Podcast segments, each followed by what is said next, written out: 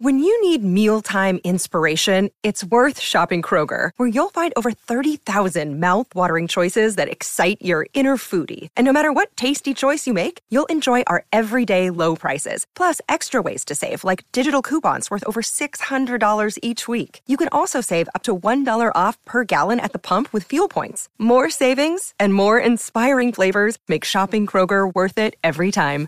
Kroger, fresh for everyone. Fuel restrictions apply. Salutations, everybody. It is Maddie here today, and welcome to episode 316 of the Ham Radio podcast. I'm Dustin with Last Stand Media. What's up, Maddie?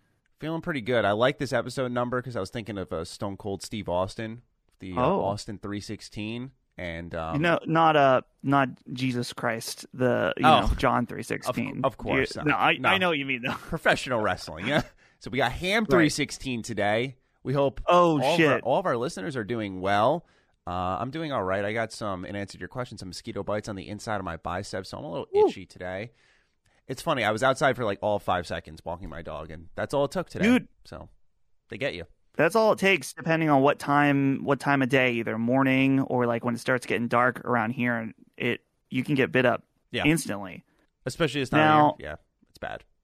Maddie, I have a, a casual story to start the pod. You Of made me think of this We last this. night. You made me think of this because it was like starting to get dark out, which was the perfect time to walk the dog. Because we don't like take Frisk, out, Frisk out in the midday because it's hot out. Their little feet, Mhm. you know, you don't want to burn their feet on the, the cement and stuff. So we're taking this the dog on a walk, and there's a, a parking garage relatively close to my house, attached to a hospital.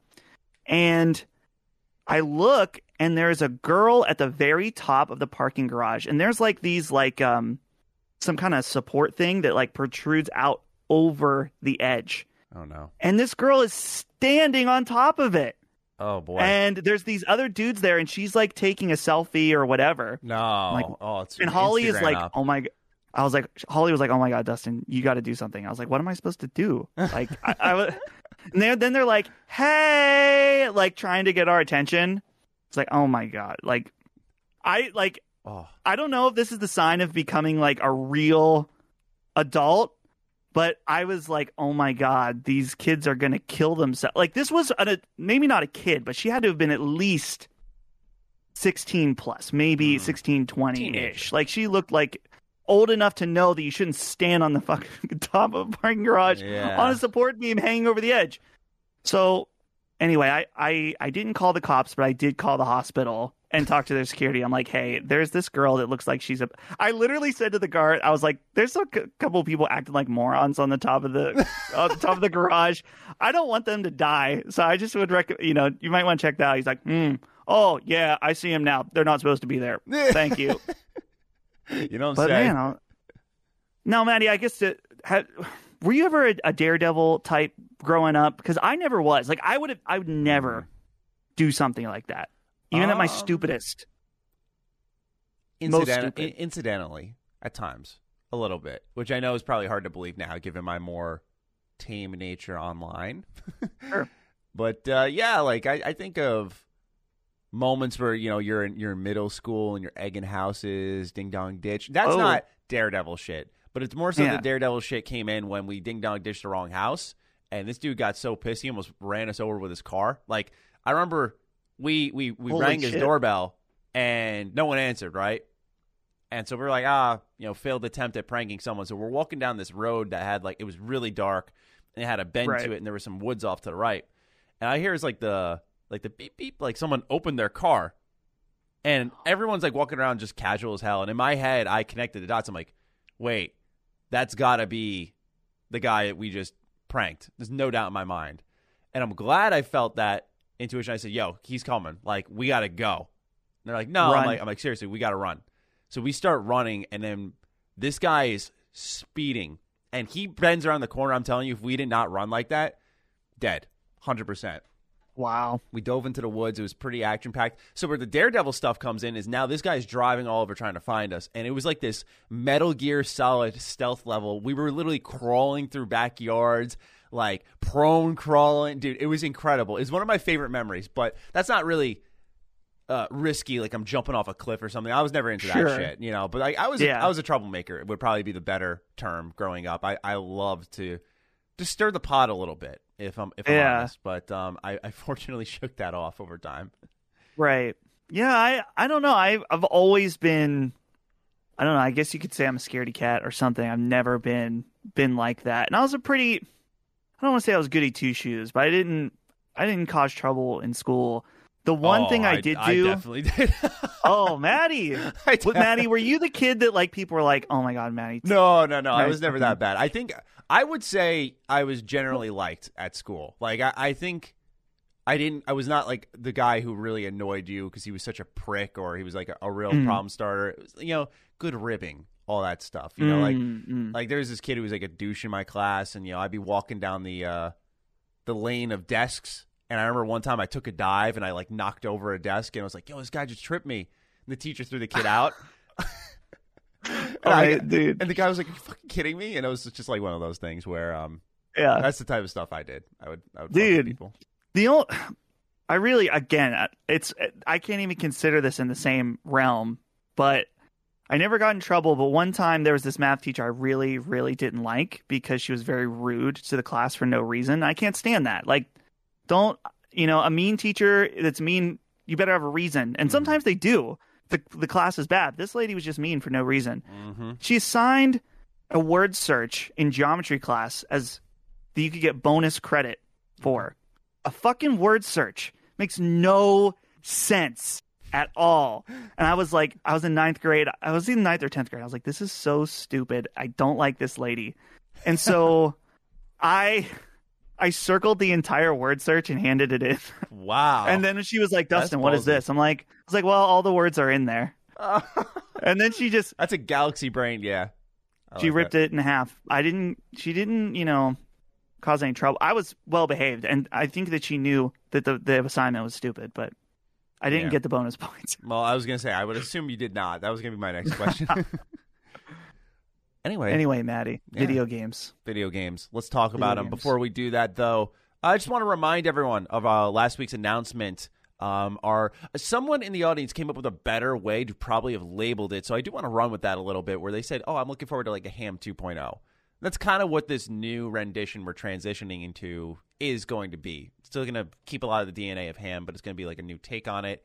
Uh, starting at episode one. For those who didn't hear, um, the idea is um, in a Spark Notes version here um, that we want to do Ham Radio Live. So it'll be myself and another co-host. Um, we'll be getting together and we'll go into Discord and we'll get some of the audience to call in. We'll also read write-ins via super chats or patron questions like we do now, um, and make it a show based around interactions. One thing I did want to clarify though is some people are like, "Oh, I like the general news nature of this show. I like the structure of it." A lot of that's going to be retained. Like we're still going to hit the highlights of the week like we do in this show. Um, none of that is going away. It's just a fresh take to get some new thoughts, ideas on the table, um, and get the audience more involved. Because my favorite section of this show is the patron questions. It seems to be the one that most of the comments and replies are attracted to.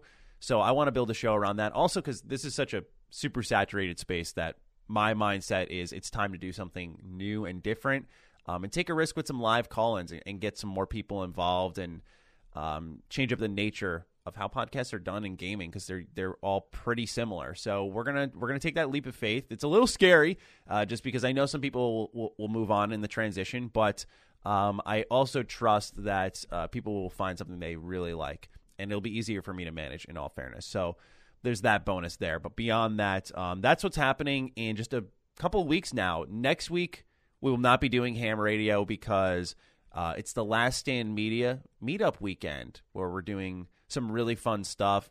Um, I am going to be leaving Friday morning to meet up with Dustin and all the other Last Stand boys and girls, and um, so that will be pretty much a scratch day in the terms of any recording we can do.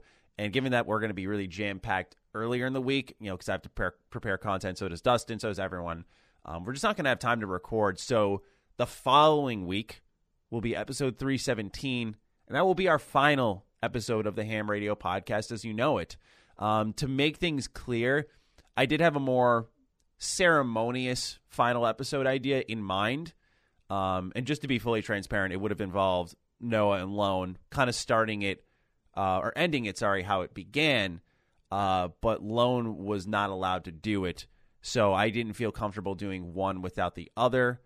And it sort of started to leave this feeling of, you know what, like I, I like I don't want to have someone be left out in the history of him. And so I think I'm just gonna run mostly a standard episode with a lot more feedback uh, from the patrons and, and, and write-ins and we'll just make it a little more enjoyable, so to say. And a nude reveal of, of Maddie. course. Sure, why that's not? kind of the that's like the big celebrate Yeah. the last final thing. Give Maddie will reveal himself for, right? That's important. completely naked. Yeah. Fuck YouTube. Yeah. It's happening. Throwing it all away. I need some people to stick around for Ham Live. They know what they're getting.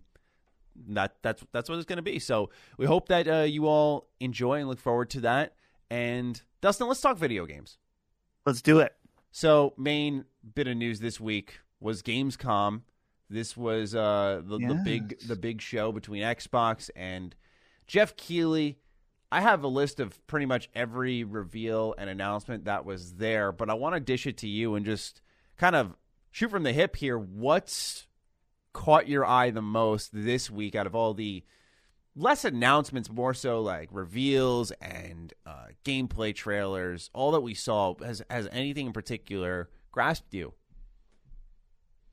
No. Wow. not I mean Wow. not I there's nothing really I think that I'm extremely excited for. There I mean there wasn't really a lot of announcements per se. Right. Like is it fair to say the biggest announcement of something we didn't know about before is Saints Row?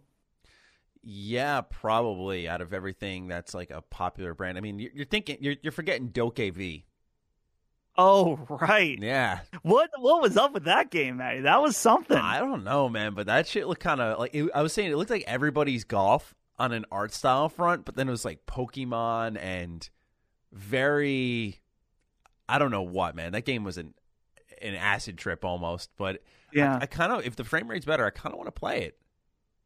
Sure. Yeah, it uh I think what my chat was saying was like, okay, the music's weird uh cuz it's like, you know, K-pop Mhm. type hmm stuff. Uh, Not just like normal like not like BTS, like this was like a little more kiddish, cartoonish Yeah. K-pop. It was there was it was unique. How about that? But when you they're like, "Du- dude, pay attention to what's actually happening. It actually looks awesome. I was like, you know what? You're actually right. It is. Again, like you said, Astro Trip. I don't know what's going on with that game, but it, I, I'm intrigued enough Yeah, they to, had- to peep it. skateboarding, rollerblading, you had like paragliding. It- it- I don't know what the idea of this game is, but I was wholeheartedly intrigued by it. Not like a game of the show because it looked really rough at times, but I think people who were quick to judge it might be missing out on something. It looked looked really neat to me. Maddie, I need to talk about Halo because I didn't get to talk about Halo on Sacred, and I know you talked about Halo on Duke. Oh yeah, we talked about Halo. One of our But, longest uh, episodes. Apologies for that, by the way. But um, my goodness, did we talk about Halo? Yeah. What are your What are your thoughts on what we saw for the release date, the trailers, and some updated comments afterwards on why there weren't any, there wasn't any campaign gameplay. They said that it was because that they want to make sure it's polished before they show it again, which a little bit of What- head scratcher. Uh, uh, it's it's September. mm-hmm. Like, the, it should be. I, I Maddie- agree. Dustin, there even today they were they, they were showing they were saying that like the way uh, uh, multiplayer progression is going to work is through uh, challenges only that are connected to the battle pass. There's no like match XP. There's no career rankings. None of that. And uh, you know, admittedly, once again, this is a situation with Halo Infinite where it's got a leg to stand on. It's like, oh, it's not a deal breaker, but they're saying it's not at launch.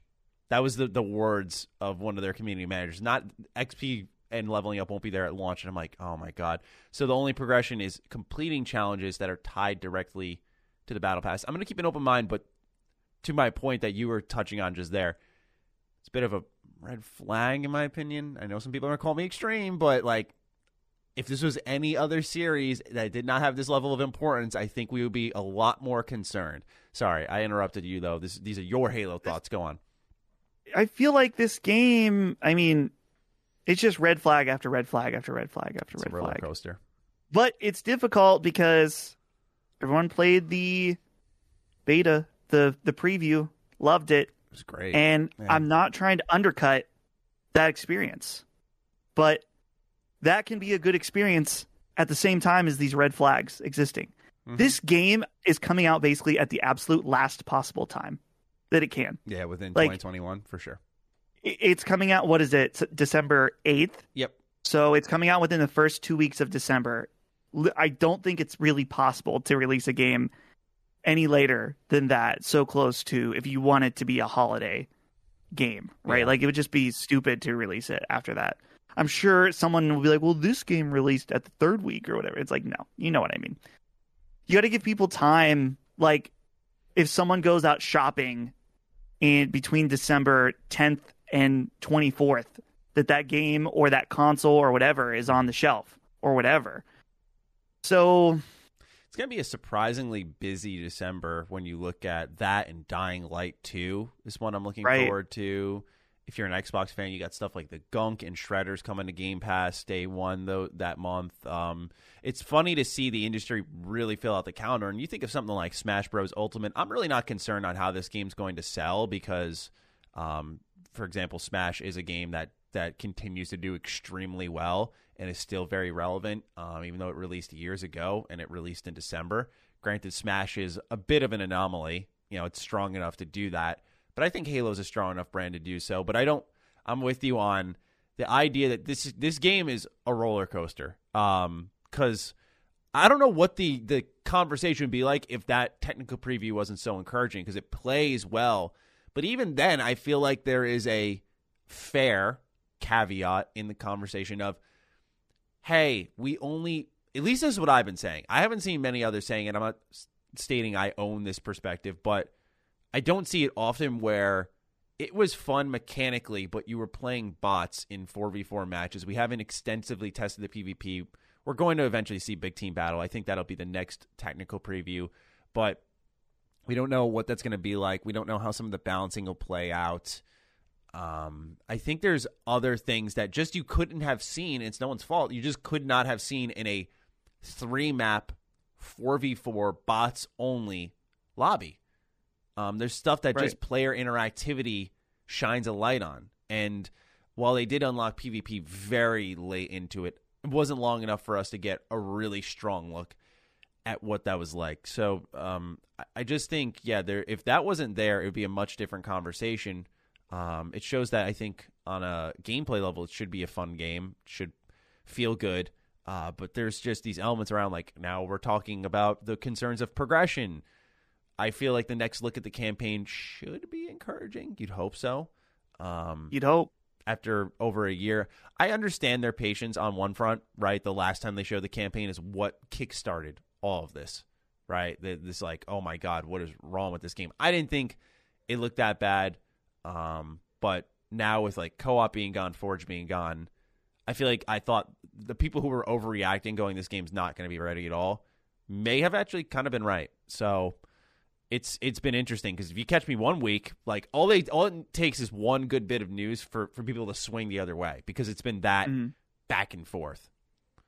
Right. Yeah. Yeah, it's um it's unfortunate. I want it again, I feel like I always have to reiterate this. I want this game to be so good. I'm playing through all the Halo games right now. Mhm. Every time I'm I message loving you it. on Discord, I see it. You're playing it. Yeah, I'm you know, I'm almost done with Halo 3 now and Nice. It's been such so good going back and remembering how good these games are.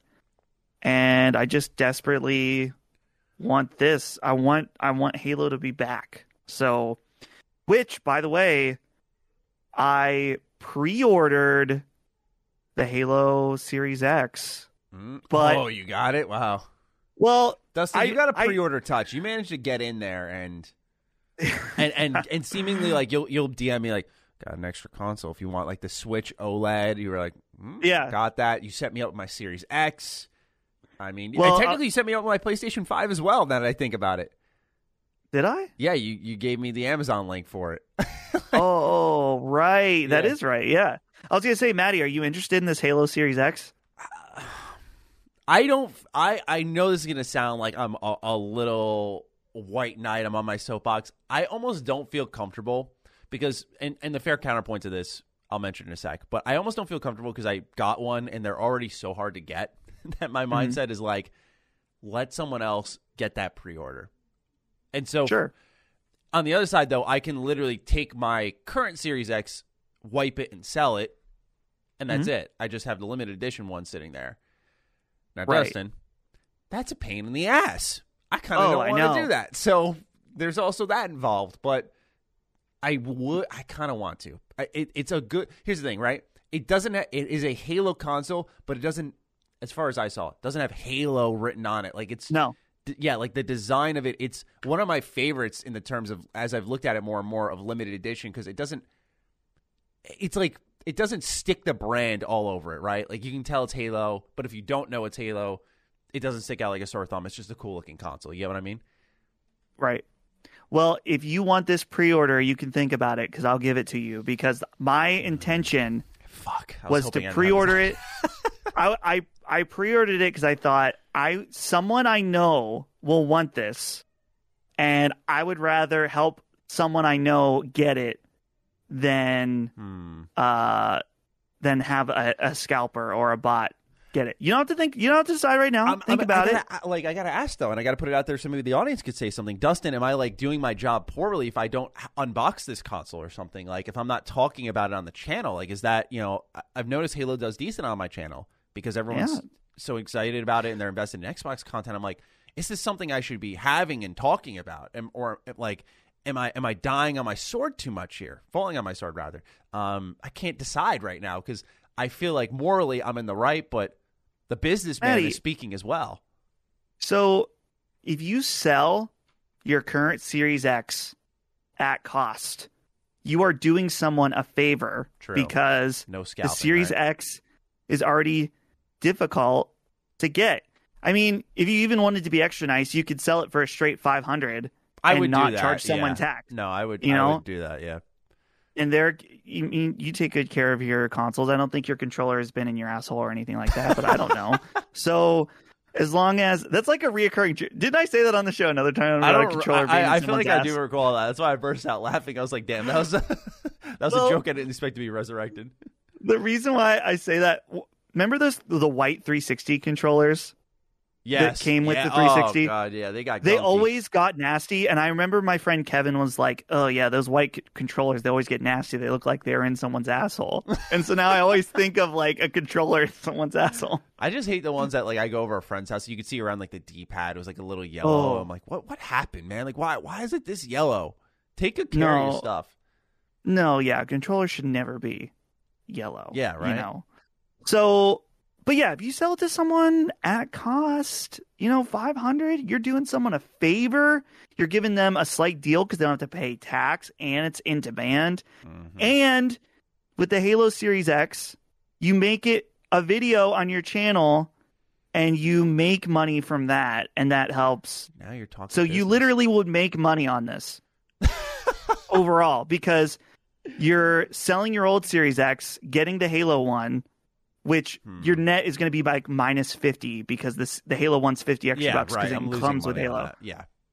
But you'll make money on the ad rev on the video. Oh, so does it come with a physical copy of of Halo?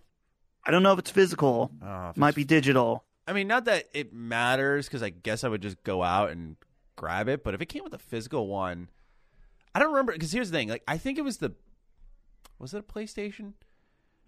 Consoles have lately started to ship with like these bundles that come with digital codes for Yeah, the game. I don't like that. I I think it's great for the environment, but I don't like opening it and the games are on a slip of paper. It it right. really pisses me off. Yeah, so I'm looking at the um the page on the Xbox website. It actually doesn't say Hmm. if it's digital or not. But I'm you know what? Someone put actually the box out. Uh Halo Series Xbox. Let me look. So it may be. But yeah, dude, the, the codes um the codes are disappointing. It's like you want to have stuff. like Yeah. an actual thing. Well, with a big investment like that, I think it's understandable, right? You just spent like Right. 500 600 dollars with tax. It's like you know, give, give me give me a little something to hold here beyond the console. Wait, Maddie. Oh, I didn't know this. It even powers on and off with custom Halo themed sounds, just like the the old ones. I remember the Reach console did that. mm, Special Halo sounds, mm. and the fan at the top is no longer. You know how that like the, on when you look at it from an, a, an angle, you can see the green. yeah. It's blue. Oh, see, here's the thing. A- A member of the audience called my bluff on one front. This year, I bought off of eBay a R2D2 Xbox 360 because I had never owned one. And I said in my video talking about, it, I was like, I've never really been crazy about limited consoles. You know, I'm always looking at the TV, but the materialistic side that we all have buried deep within us wants that shiny new toy.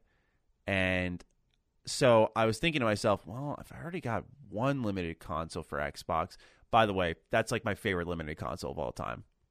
Yeah. that, that R2D2 one. I like the sounds, the look of it, the controller comes with its C3PO. which I love it.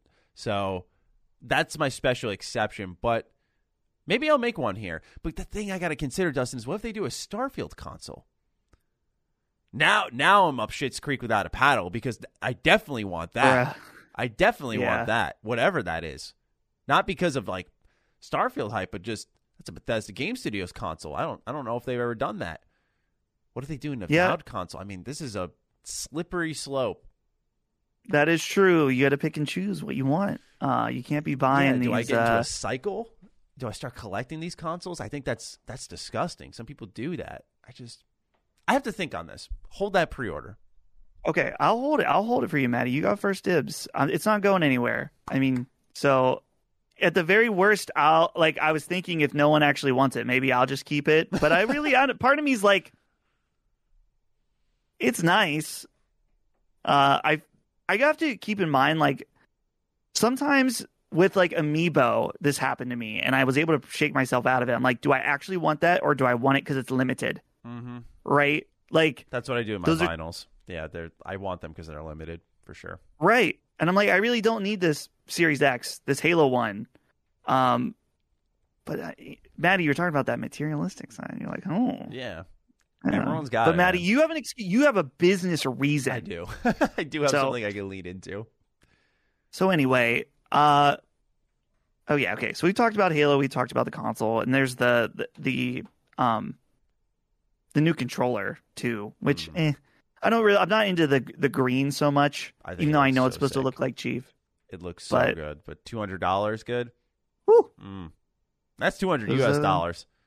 U.S. dollars. Yeah, That's shout right. Shout out to Canada and Australia who are paying an arm and a leg more. Um, Right. yeah, the the controller is like a hard no for me though. Like that's you can make me budge on a console. Like there's tiers to it, but the the controller, like unless it's Joy Cons, that's my exception, right? Or, or a customized Game Boy shell, like where you can see it while you're playing. Otherwise, it's you know who cares at that point. I feel like it's kind of shitty. Not shitty, but I think it would have been nice for them to release it in both the a regular and the the elite, so Yeah. that if people wanted to spend whatever it is, 65, 70 bucks, Mhm. uh, they could have done that instead. But they have I would no. have considered that more than two hundred. I know Cog bought it. Cog pre-ordered it during Oh, the show. shit. Yeah, he he said he pre-ordered it like while he was live for the stream. Nice. Yeah, I mean, why not? That's what you got to do. Mhm. I, dude, I pre-ordered that Series X during during my stream. Oh, really? Uh, yeah. So anyway, I'm trying to think of other Gamescom stuff. Saints Row, Marvel Midnight Suns, the the the Firaxis Marvel game, Right. tactical That's RPG. pretty big. Yeah, That's what, pretty big. What did you think of that one? I'm a little. I'm conflicted just because I like Firaxis. Mm-hmm.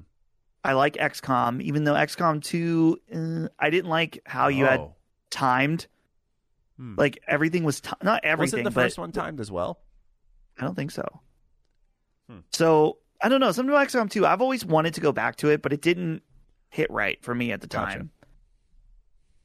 And the other thing is that you know this, Maddie, is I'm just not big on Marvel stuff Yeah. at all. Yeah, you hate life. So I'm I'm interested in this purely from like a a gameplay standpoint, like playing a tactical game from Firaxis. Right. But I'm wondering, I feel like people have instantly drawn the conclusion that this is like Marvel XCOM And I don't know if that's really No, the case. not. They they confirmed like no permadeath.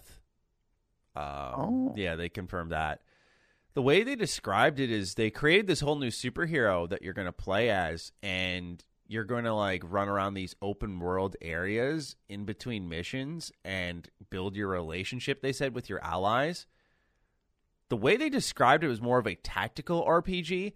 I'm actually open to this because for those who are OG hand listeners, they'll remember when Square Enix announced Avengers. It just said Square Enix's Avengers. There was no, as far as I remember, involvement of Crystal Dynamics. But because it was Square getting that, a lot of us thought, myself and Carrick included, what if it was like this cell shaded, uh, turn based RPG, kind of like plays like a JRPG, but it's the Avengers, right? right. like Final Fantasy Avengers is what we were thinking. And that sounded incredible. So to me, this is sort of that moment. Maybe, obviously, it's not the Avengers, but that's fine. You know, this sounds even more interesting because this is a comic from the 90s that they're pulling from. Like it's something more obscure. They're using like Blade, Ghost Rider, um, and, they're, and they're pulling from all these different sources. And uh, I think it's new and refreshing for people who are sort of having that Marvel fatigue, like you and I have talked about a lot.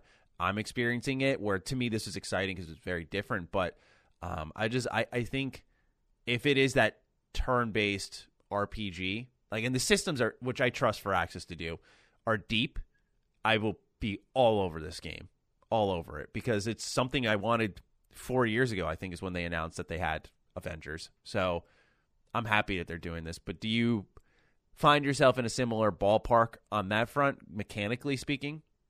Yeah, I'm just curious. I mean, they have found ways Firaxis. They they have their like established formulas, and sometimes when they deviate from it, it doesn't turn out well. Mhm. I'm specifically thinking of Civilization Beyond Earth, I never, which is that. like it's nah, skip it. It's not. Well, I personally, Holly and I, as I've mentioned, are both big Civ fans. Holly is a bigger Civ fan than me, and that game simply did not do it for us. And I'm trying to remember, like, so in Civilization, you normally have a tech tree that is like linear left to right, and in Beyond Earth, they did a tech web, and so it's like all over the place. It's very confusing. Hmm. If I if I remember, it's been a lot Almost of years like though since I sphere played grid, that. If you will. in- Yeah, well, Final it's like- You start at the beginning. Yeah, actually, like the sphere grid. That's exactly a great analogy. Okay. So you like start somewhere and then you have to like web out in certain And directions. so it's hard to track where you're going with it, probably, right? Yeah. Yeah. So I'm curious about this one for sure. I kind of it was so weird.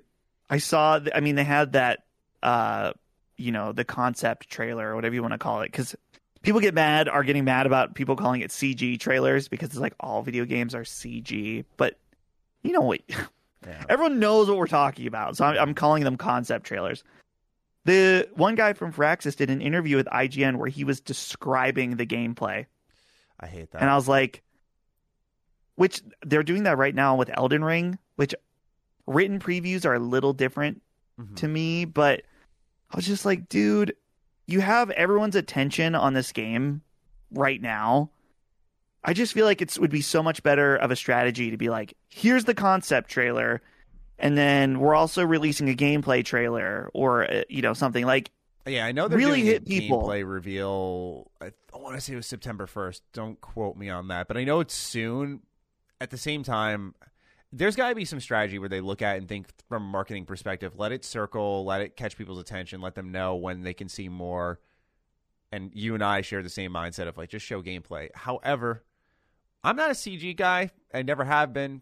Most people know that, but this was a CG Right. trailer that kind of got me, and I think it was once Mm. again kind of that surprise of, uh, you know, the Midnight Suns. I've, I'd never heard of this part of like literally never. Like at least something with Spider Man with Mister Negative, I had heard things about him. I knew nothing, but I had heard about him. This is like com- a complete blindside hero group, a new hero. Like everything felt new about it. Where I was very intrigued by it, and knowing it's Firaxis, you know, that to me is what ups it a little bit because I do love XCOM.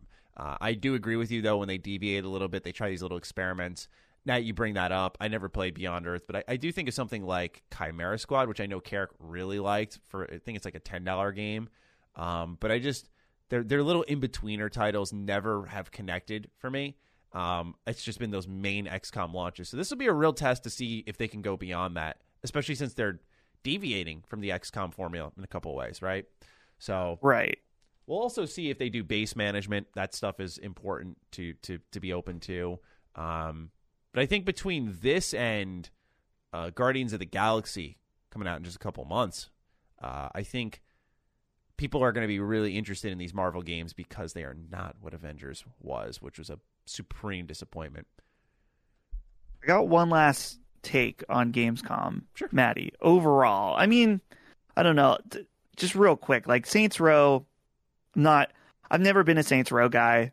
It's cool. I'm glad that people are excited for it. Obviously, there's a place for that, like a GTA style wacky game. Not really my thing, but my last takeaway about Gamescom is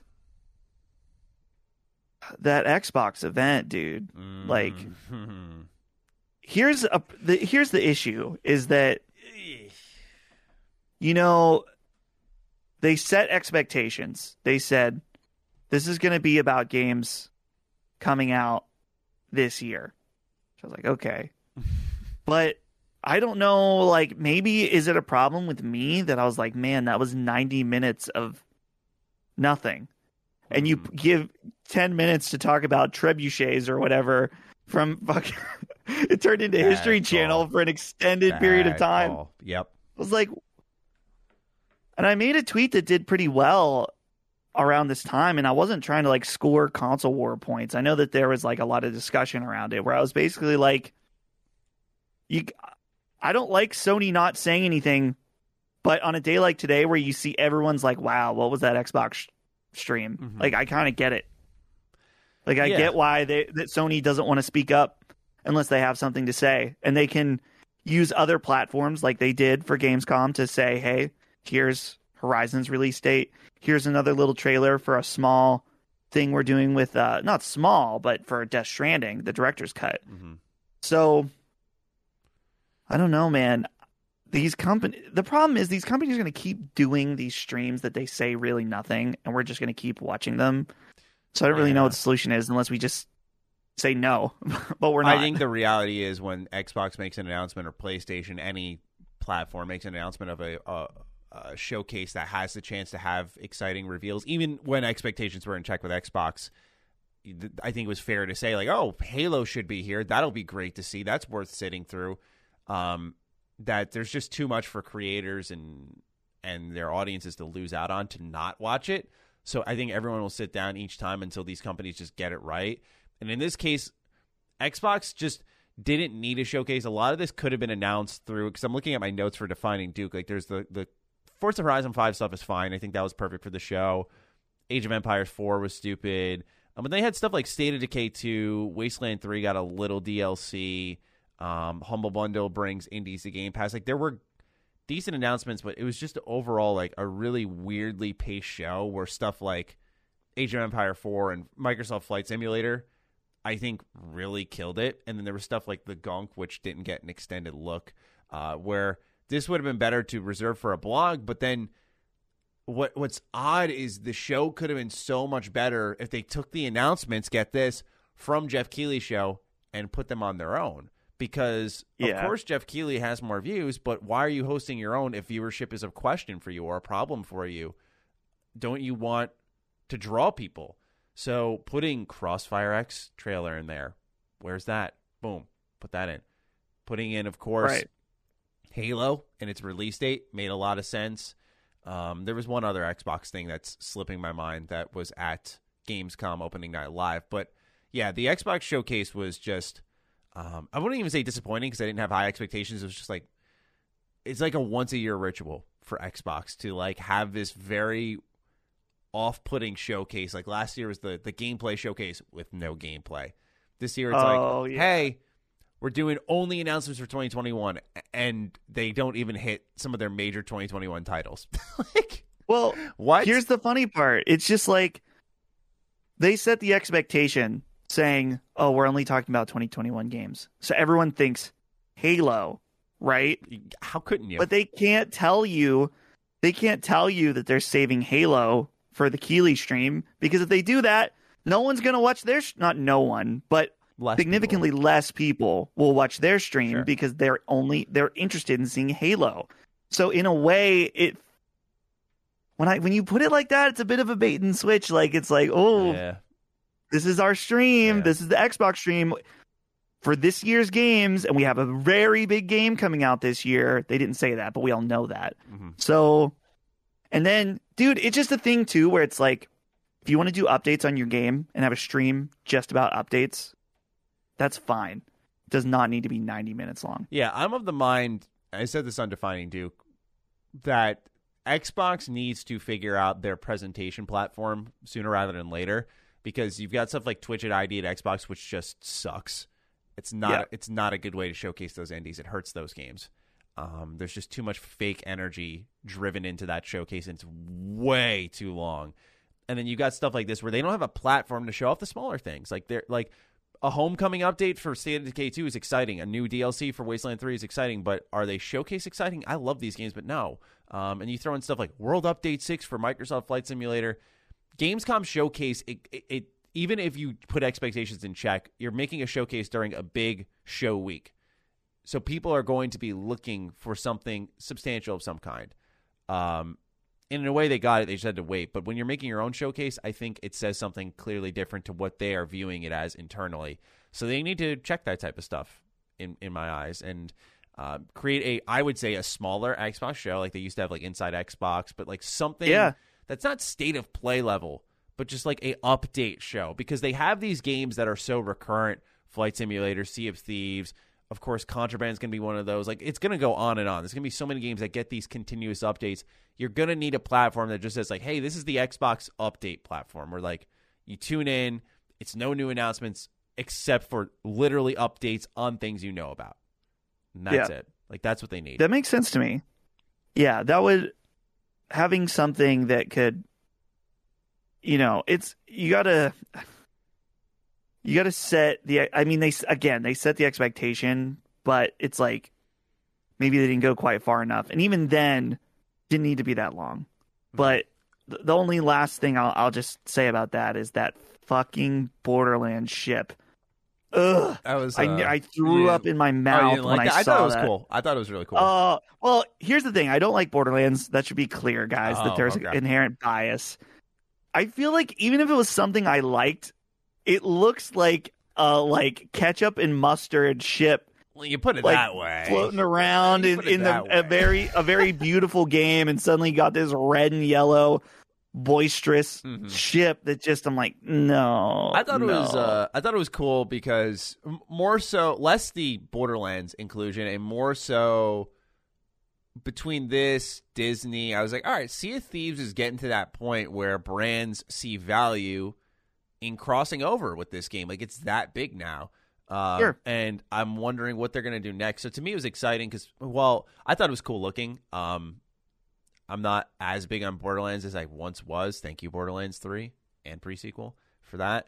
Um, but you know, I'm I'm wondering what they'll do that could capture someone like me because I'm I hate Pirates of the Caribbean. I really do. I I don't like those movies. And then, um, Borderlands is neat, but I don't feel strong about it. So I wonder what they're gonna do to get someone like me, like reach a little bit. further. Ship. Yeah, right. Star Wars ships and. and It's just like a star work, though. destroyer, but it's like through That would work. it's like it's just a vessel on the water instead. It doesn't make any sense. Um, speaking of Star Wars, Lego Star Wars Skywalker Saga, spring 2022. Yes. Any Yes. feelings on that? So I think Lego games are cool. They and I've enjoyed some of them, but the formula is a bit stale for me. Okay. But that's what's intriguing about this game is it looks like they're changing it up. So I am intrigued by this game in particular. I mean, they sure have taken their time in in Mhm. making this game, which Mhm.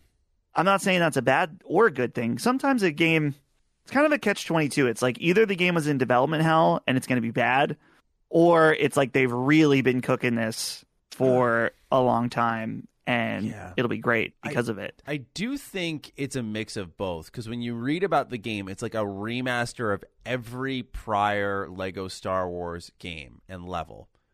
and then Right. it's adding eight and nine in to make it a full package. It's easily you can tell their most ambitious game.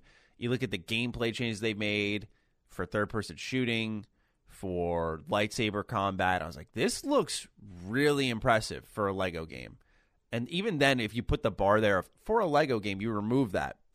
It Right. looks like a really solid title. I'm very excited to see what they do with it. You know, I think I'm not alone here at the audience. Like Lego Star Wars was, pardon the pun, a bit of a building block though for my love for Star Wars. It was that and KOTOR. Like those were the games that got me into Star Wars. And so to see it coming around to where it all began with the Lego games, I'm very, very excited for this one. I hated that it was spring though, Dustin. I was saying when they show it off, it's a little ballsy now, but I was saying like, oh, November. I was like, they're gonna get it out You this think? year.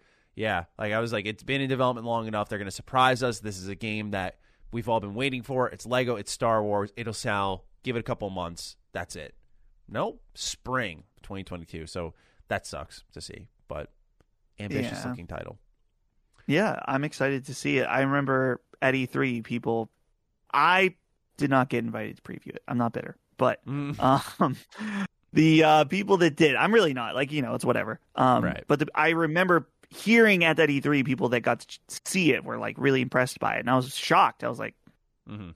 it's not just another Lego game, apparently. Yeah. So Yeah, it's. I, I think it. I think it is going to surprise a lot of people when it comes out. It just looks like that type of game that's going to punch above its weight, possibly. Uh, Right. We talked about Horizon a little bit, but what do you feel about a February release date for this game? February eighteenth, twenty twenty two. For those who haven't heard. Yeah, I think that makes sense. I mean, they maybe could have come out a little sooner and said that it was delayed, uh, just because it's not good when it's like a confirmed rumor is leading the narrative on your game. Mm-hmm. But anyway, you know the the Netherlands went back into lockdown after the their state of play, so I think that they really did think that it would might have been possible to get this game out uh, this year. But- I think that pushing it off till then makes sense. That time of year, though, Maddie is getting a little busy. oh, just a little bit. Just oh a little busy.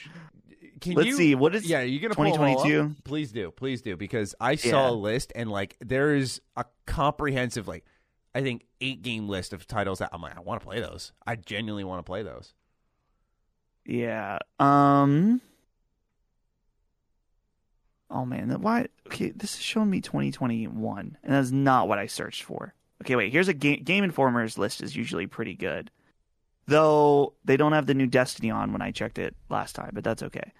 Let's see. January, Elden Ring, uh, and then, dude, seven days after Elden Ring, we're getting Pokemon Legends. I know, right? I was hoping Pokemon would get delayed because it looked like oh maybe it could. It the first trailer we saw looked like it could use it. It looked much better in the second one, where I'm thinking they're going to they're going to stick with that date. But oh my gosh, man, I was thinking to myself like, how am I going to balance those two? Those are two games that are must plays for me.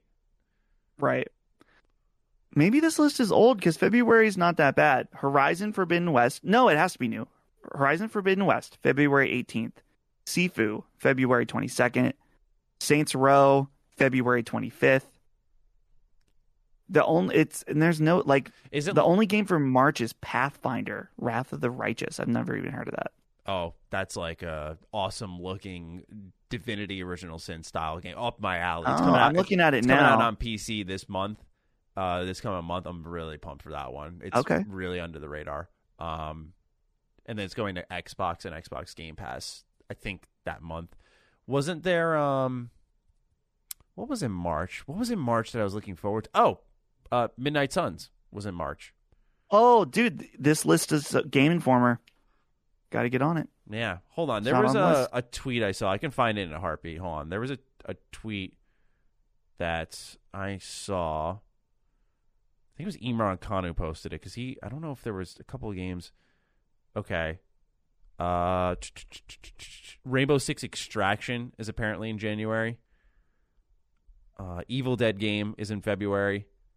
The new WWE is in March, which they actually. That's kind of shocking. Yeah. Then you mentioned Destiny 2, The Witch Queen. That's December. That's February twenty second. I know, dude. That's a Oh, while it looks now. good too. Yeah, that's that's such a, a long ways away. Um, let's see here. Beyond that, what other games were announced here? Let me bring up my list. What did you think of Midnight Fight Express? Does that name uh, ring a bell for you at all?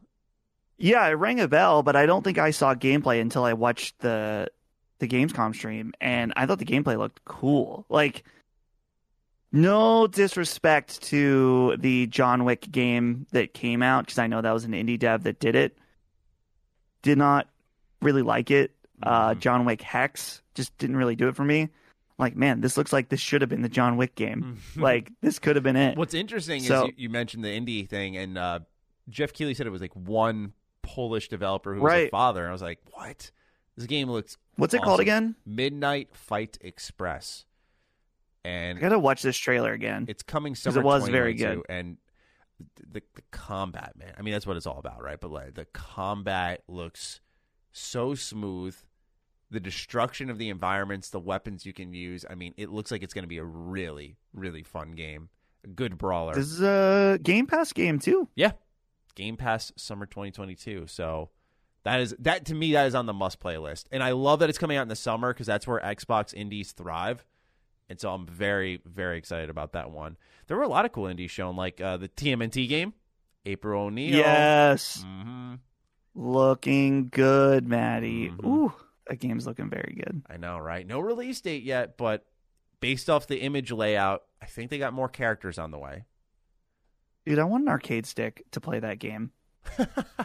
like, there's like every maybe once every two years, there's something that I think, man, I wish I had an arcade stick to play that. really? And uh yeah, Maybe I don't know. just I just feel like it'd be so satisfying. do because like I I'm so satisfied with the current controller. Maybe I've gone Mm. stagnant. I like some people like the the steering wheels for racing games. You mentioned arcade sticks. There's those fighting pads that some some players use for for serious fighting games.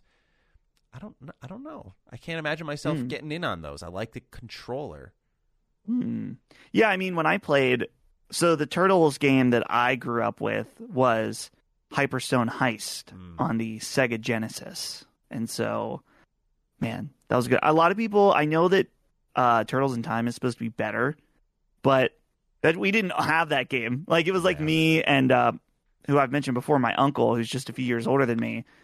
We, uh, we only had Hyperstone Heist. So I didn't even know Turtles in Time was existed at the time. So, Yeah. Yeah, I uh, I I never actually owned that game. I I only had access to it through a friend's house. Uh, I and and still to this day I don't own it because I don't own an SNES. Uh, but I, I guess I do own it. I own the arcade cabinet that has it. So right. technically I do have it, but the cartridge I do not. And so this game, Shredder's Revenge, is uh, whenever it comes out, I'm there. That moment, like I, I will buy it twice. So if if there's like a physical release, which I doubt there will be, but if there's if there's a physical release, and I can play it like eight hours early if I download it at midnight, I will download it at midnight and then buy it physically. I do not care. Like I, this is one that I'm so fucking excited for because as a long, a lifelong TMNT fan, you know, I grew up during the era of Konami TMNT games with uh, Battle Nexus, Mutant Nightmare. Those were great games. The original TMNT 2003 beat 'em up. Those were great games. And then I don't know what happened. The Ninja Turtle license got treated like shit since then. And if you look at any of the games that have come out since then, they are either rushed, terrible, or these ass Nickelodeon spin-offs. And so I'm just happy to see Nickelodeon giving it to a developer who clearly cares, Dotemu, who's worked on retro games and has done a great job. Dotemu helped uh, make uh, Streets of Rage 4, which was very good. So I have confidence that they're going to get TMNT to the place it needs to be. But like this is after getting Mutants in Manhattan, which I've made multiple videos on how bad that is. This is after getting Out of the Shadows, which was a game that had the potential to be like a, Ninja Turtles Arkham game, but was broken and did not have the time because Activision didn't give it to them. I mean, it's just been passed around from like bad company to bad company. Like Nickelodeon's mishandled it in my eyes, um, and Activision mishandled it completely. You know, they they they tanked the franchise, and so I'm just hoping this restores TMNT love where we will see more games because I literally have in my head my goal is to one day make a TMNT game because I I have Whoa. the fucking take it to the bank ideas for this series because I have read the comics, I have watched the shows. I admittedly haven't watched the originals. I'll say that. But I feel like I have a good enough knowledge to do something with that series. And I feel like there's just so much untapped potential that it's been it's actually just relieving to watch someone make something that's good with the series. Dude, it's funny too because I was looking at this uh the the Turtles game Mutants in Manhattan because that was made by Platinum. Mm-hmm. It's so unfortunate because it's like that's a match made in heaven. It feels like, You're right. Yep. and Platinum did a good job with. Well, dude, so they did that horrible uh Legend of Korra game also, Yeah. but the Transformers game they did was well received. So Yeah, that was when Platinum's really good now, right? Like they did NieR, Right. they did Astral Chain, which I'm like the only person on this planet who seems to like it. Shout out to the couple of patrons who have written in about it, but like, look, I think that game is some of their best work. Bayonetta, Right. of course, but this was their time where they were doing, for those who don't know, an A team, B team, and C team.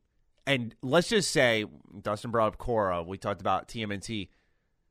You know when the C team was getting to work.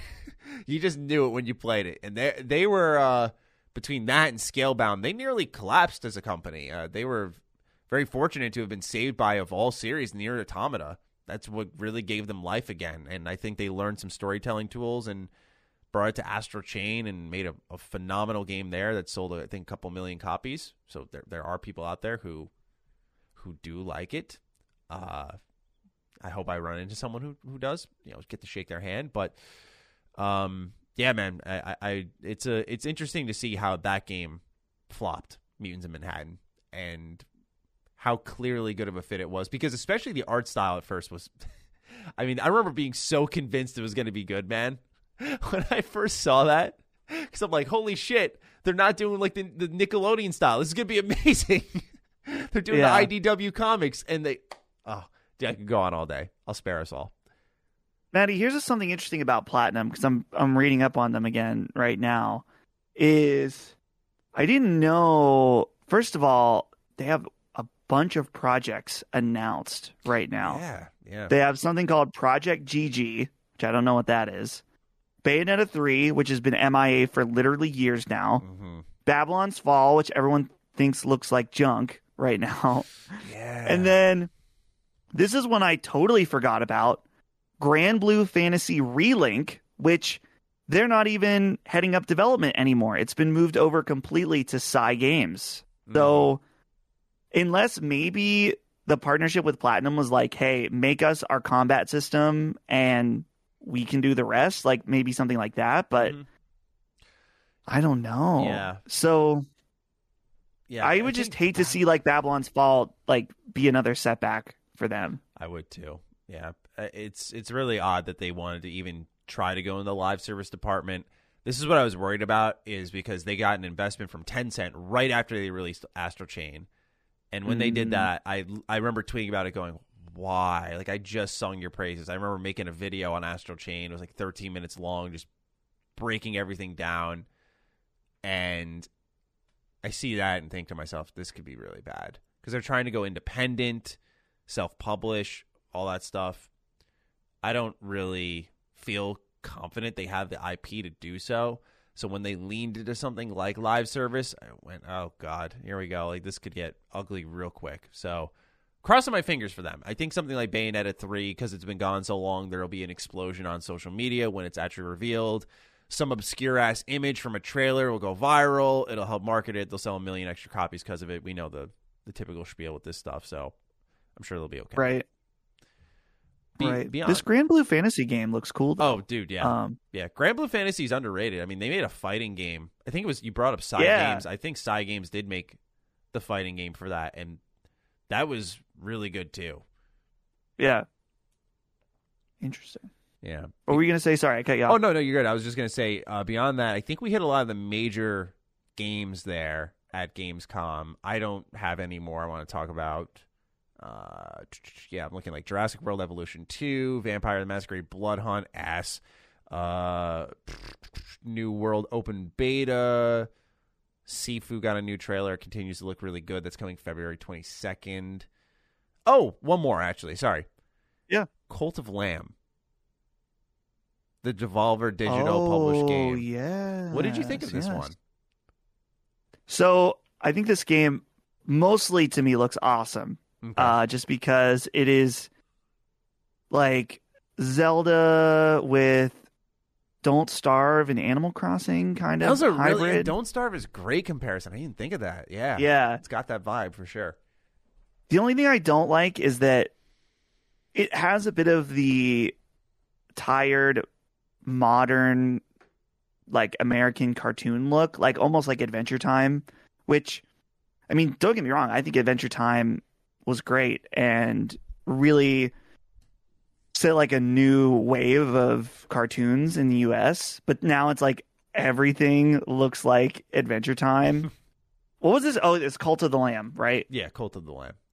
I need to see this trailer again too, just to remember. I feel I agree Yeah. with you. The art style to me wasn't super appealing, but I felt because it was so off, the whole like the whole trailer had an off vibe to it that I felt the art style almost lent itself to the feeling the game was creating for me. Right. I do like the overall. Like I'm watching this trailer again, and what I really liked is that the the characters are flat. Not like I mean, it's kind of like Paper Mario, honestly. That it's like they're in a 3D world, but they're just flat characters. But the lighting is really neat in the way that uh, different things happen on screen. So Yep. I do like that aspect quite a bit. This is one I have my eye on for sure.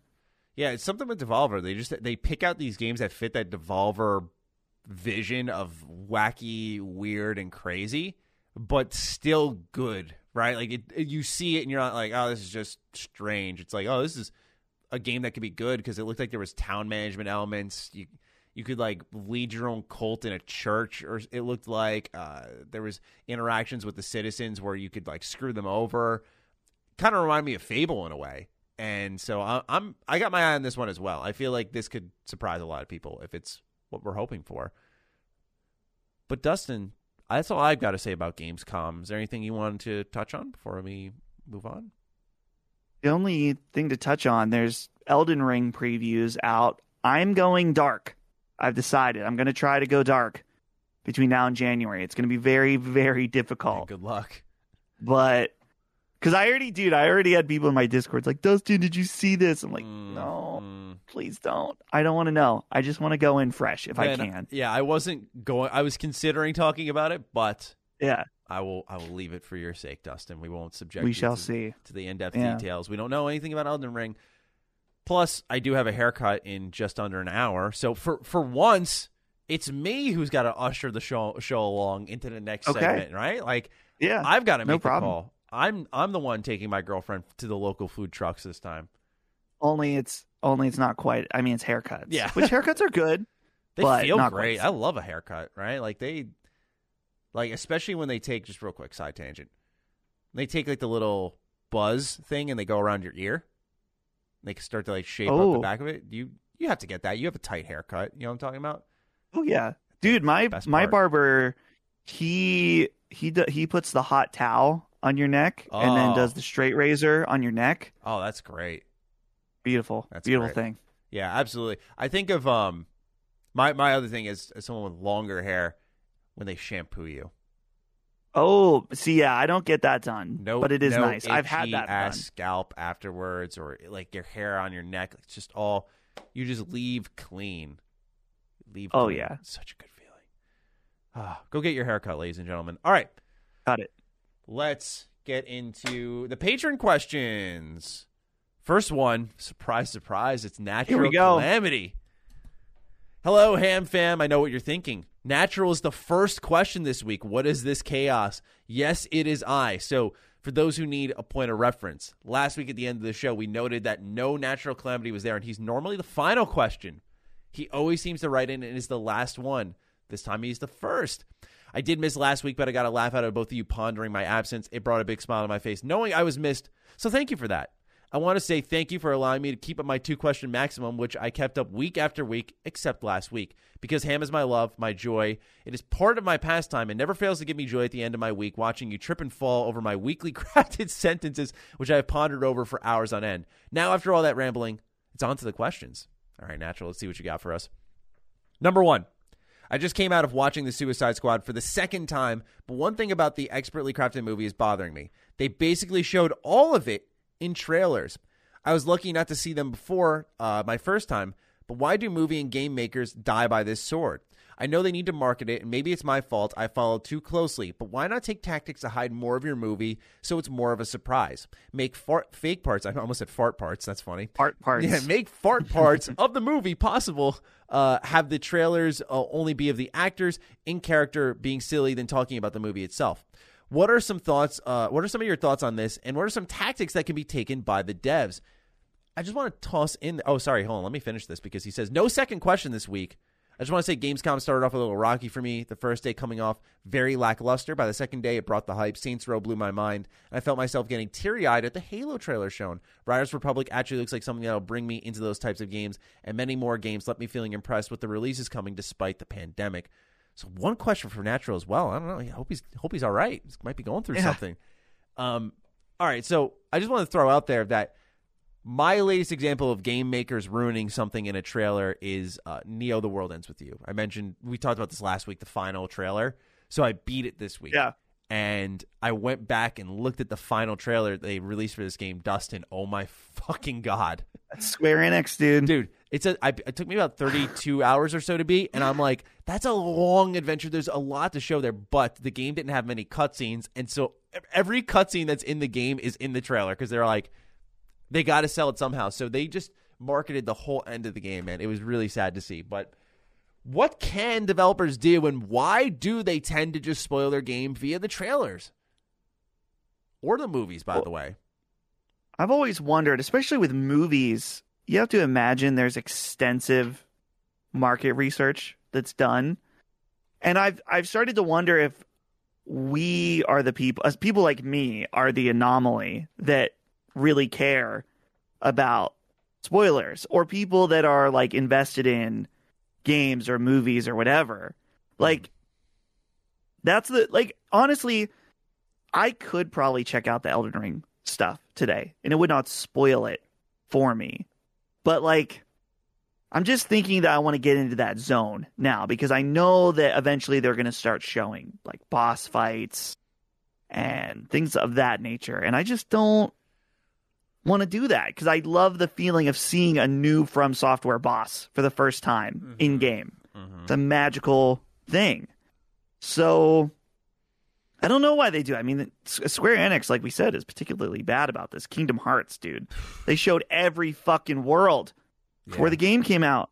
yeah, You got to imagine that there is something that it's like, well, we already have people hooked, so let's hook the people that may not be interested until they see this that's or true. this yeah, or whatever. The more, the more they know, the more of a chance. Like you cast a wide net.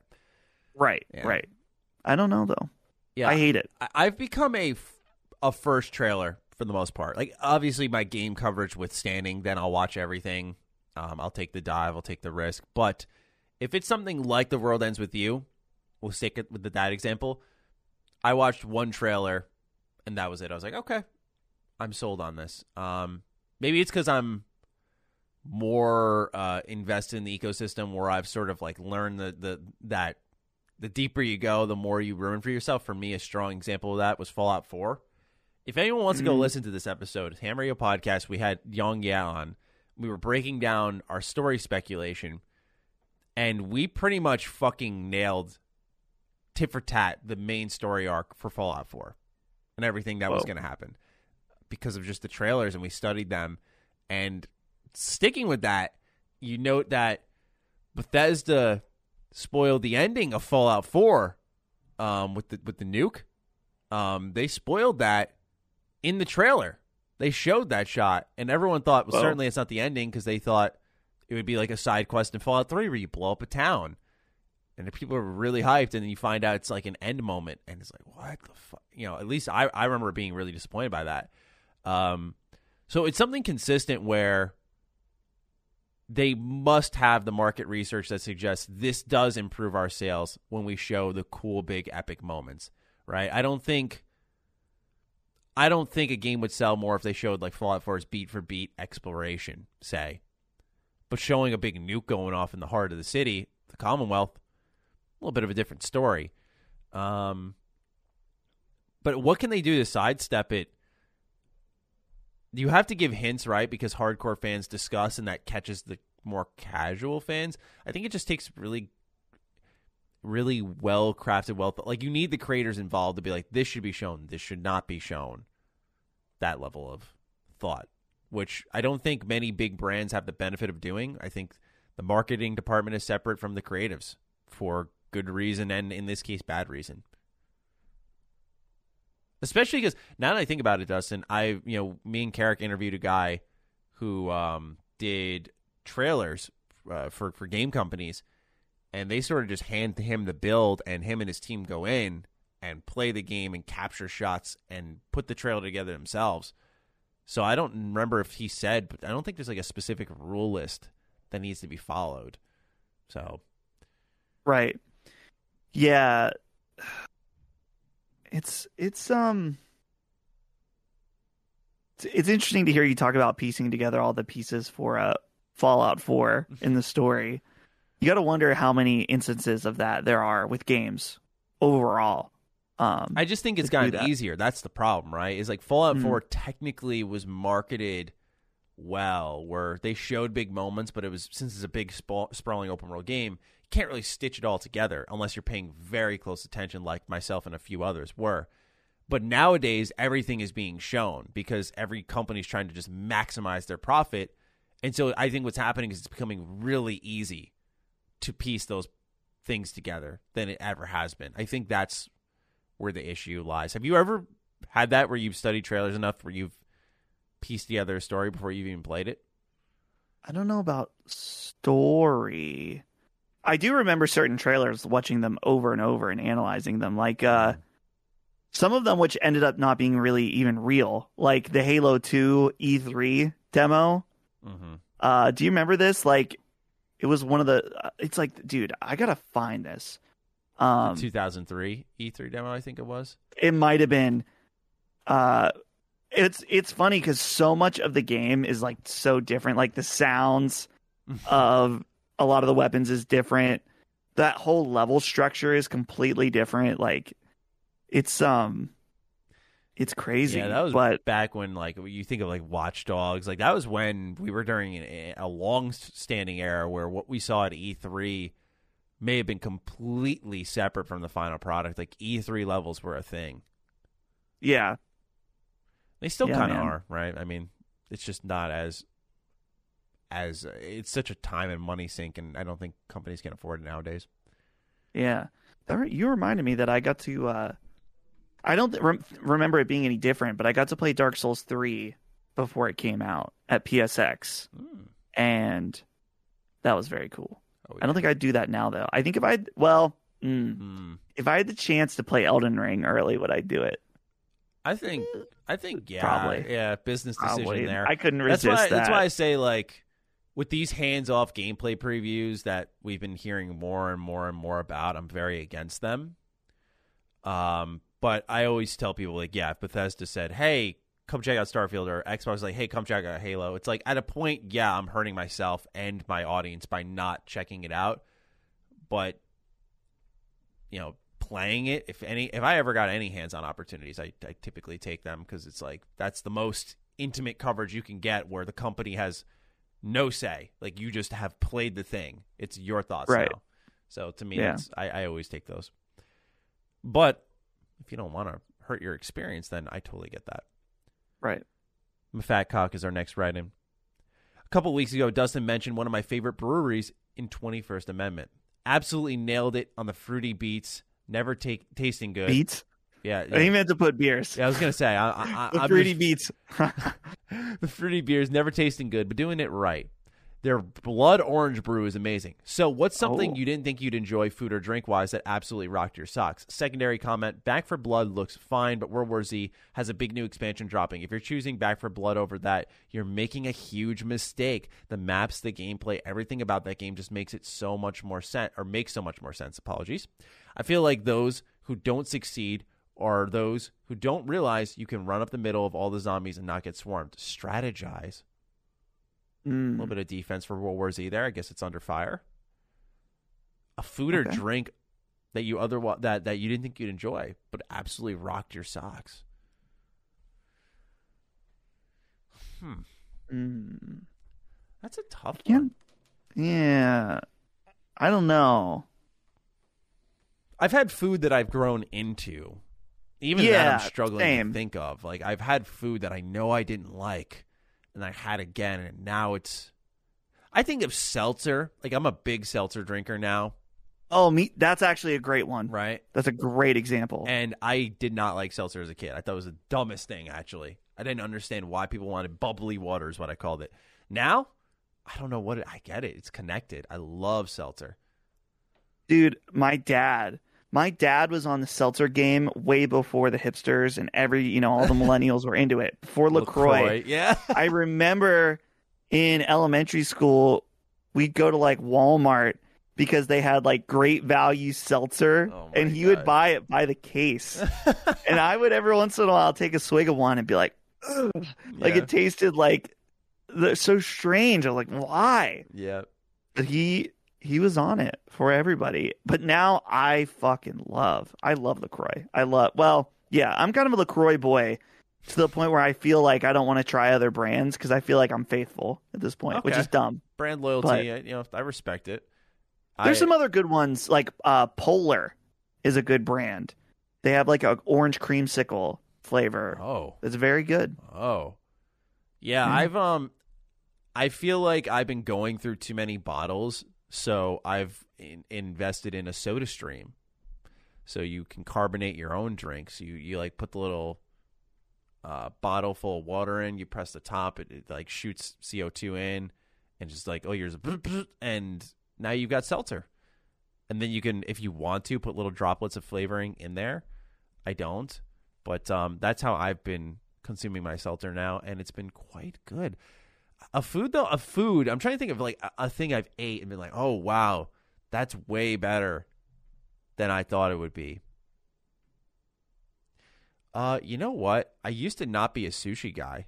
I lo- I, I don't even know how either. I I used to Mm. not like sushi, and now it's like one of my true loves, like one of my go-to takeout meals. Mm. Sushi. I like sushi in small amounts, but Mhm. it's still it's weird. Like I like like where you get uh like it's like a little bit of rice and a piece of tuna on top. Sure. I like that. But like I was at an all you can eat sushi place and for a wedding, which was nice. Right. But I got to the point where at one at one point I just took a bite and my mouth like my body it didn't reject it like I didn't throw up, but it like made my stomach turn. Like there's still some part of me that's a little freaked out by sushi. You know, And I just like Hmm. I had had like maybe I don't know 10 or 12 pieces at that Oh, point. Maybe not that much. I probably had like I don't know, 6 or 7. That sounds about right. And then something about that one bite, I was like, Ugh, like no more I can't no more raw fish. Right. Can't do it. I, uh, I, I, you know, I could say one that I fell off of that I used to love growing up, and that's hot dogs. I used to love hot dogs. I even last year, Dustin, I was a pretty big hot dog guy because you taught me the spiral cut. That was a major piece of the puzzle.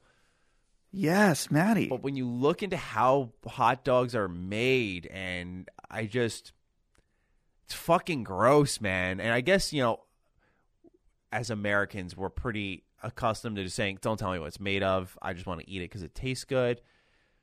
Hot dogs, to me, I've had one bad experience with where like I was at a Rangers game, got a nice hot dog. I was in college, you know, so it was 2013. Take a bite, and it actually like my body rejected it. And when I say rejected Ooh. it, like I swallowed it and back up it came. Like it was. Ooh. I've never had that happen with any other food before. So since then, my my feeling about hot dogs has has really transformed. So it's hard to think of something that I love now because you know, only that love is only ascended. Like something like mac and cheese went from good to great. But You know what's here's an opposite, Maddie. I used to, dude, this is gonna shock some people. no, no, When I was a kid, I used to like circus peanuts. huh? You know what I'm talking about? The little marshmallow, oh, you had orange to like marshmallow. crack them. No, these are like orange marshmallows that are shaped like peanuts. I don't know what you're talking about. Maddie, you know what I'm talking about. Hold on, hold on. Circus peanuts. Circus Everyone peanuts. fucking hates these, dude. And I've had them now as an adult, and I can like take a bite of one, but they are pretty gross. But you like them Okay, as Maddie. a kid. But I liked them as a kid. I was all about these when I was a kid. Uh, dude, what the fuck? This won't send. Okay, wait. I'm just gonna send you this Wikipedia article. This is Okay. This is important. Oh, I've seen these. These are marshmallows. Wow. They are technically peanut shaped marshmallow candy. Interesting. yeah, they used to be. yeah, they're to pretty be. gross. Huh. Okay. These used to be at my grandma's house all the time. Oh yeah, I'm sure that you know grandmas, the older generation, probably Yeah. love this shit. Yeah, my grandma. What is it with older people liking weird candy? You know, they grandmas always have like the bit of honey. You know, those Mhm. like real they get stuck in your teeth. A lot of a lot of black licorice. You know, stuff like that. They the, the they love the weird candy. Yeah, man. It's a generational thing. Do you like candy corn? Yes, Candy corn. Candy good. corn That's is actually an answer. That's an answer. I used to not like candy corn. Now I can throw a couple down. I like a little candy. Listen, corn. Maddie, I'm going to say this, even though this is your podcast. If you don't like candy corn, unsubscribe. Just take my business. I, I, I don't mind. It's fine. Unsubscribe from Mr. Matty Plays YouTube channel. Send him hate mail. You know, whatever. I don't care. We die on the hill of candy corn in this house. So you love candy corn. yes, and I can't stand the candy corn slander. I can't. I will not I have didn't it. know there was a lot of it. I thought candy corn was like, uh, if, if Oh. you don't like it, you just leave it. You know, it's like you understand. There's a mutual exception that like this is this is quality enough. Yeah, I feel like candy corn is like circus peanuts in that the people that hate it really strongly hate it, but there's more fans of candy corn than there are the peanuts. So uh, it- it's become somewhat of a battle. Uh, you got to fight for your right for the the candy corn. There's I don't know what right. There's uh I um I think of as a kid, you got me down the rabbit hole. Like I think of Big League Chew. Incredible. Dude. Sour apple Big League Chew. Oh my god. the big God. leg chew. That's Yeah. me in Pittsburgh they say the leg. This big um, leg chew. Well, there was a kid when I was in seventh grade who had a business where he would buy Big League Chew from Sam's Club in bulk, oh and then he would sell it for a buck. that was a thing in my school too. That's wild. Dude, he made he made like decent money doing that because everyone was like, "Fuck yeah, Big League Chew, let's fucking go." hmm Um, Did you ever I don't know if he it? eventually got shut down. There's like I think there was a, there's like a school policy about, against like student businesses or something, which I'm like, God fuck you. It's just it's just a dollar for some Big League Chew. It's not like he's selling heroin or something. Just Yeah. take it easy. No, I agree. I agree. So Innocent enough. Yeah. Let's move on to our next question. Boy Goya writes in Happy to meet you here in the ham zone. Want to know your opinions on if Game Pass should have a family plan subscription tier where someone could maybe pay twenty to twenty five dollars a month and connect multiple accounts to the same Game Pass subscription. If you aren't a fan of that, could you think of an alternative system that could accomplish something familiar or similar? Sorry. Glad to see a fresh coat of paint on Ham Hall walls. Thanks for the thoughts, everybody. Our pleasure. Thank you for your excitement. Dustin, family pan- plans for um, Game Pass. What do you feel about that? I think it's necessary when the service grows, but how do they go about it without limiting the potential subscribers they can net? I feel like every other major subscription, maybe I shouldn't say every other, many other major subscriptions offer family plans, and I take advantage of them. Uh, I have uh, Apple Music, which I have set up for on a family plan that I use for uh, Holly, and both of my parents are on it.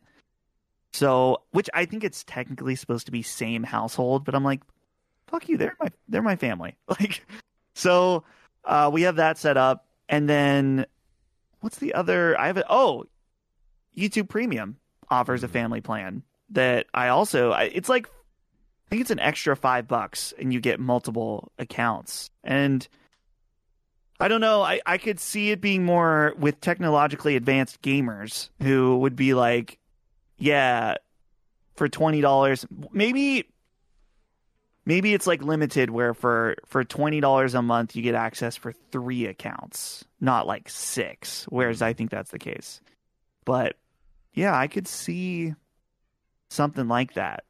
But I don't know. Do you do you think that it would uh, be too too many people would be skimping out and it would hurt their their their bottom line? Yeah, because I think of it. I think like what would stop me and you from doing a family plan, for example, right? Right. That's my first thought. Is it's not going to be limited to just household families. There are going to be groups of friends who take advantage of it, where they're all throwing five bucks in and or, or however much it is, and getting this family plan uh, where they're paying less for the same service. I think this has to be like any subscription service, a part of your growth plan, your trajectory. Like once we reach this amount, we'll incorporate this. I just think they need to get to that number they're looking for first, where they can accept that the growth will then slow down a little bit.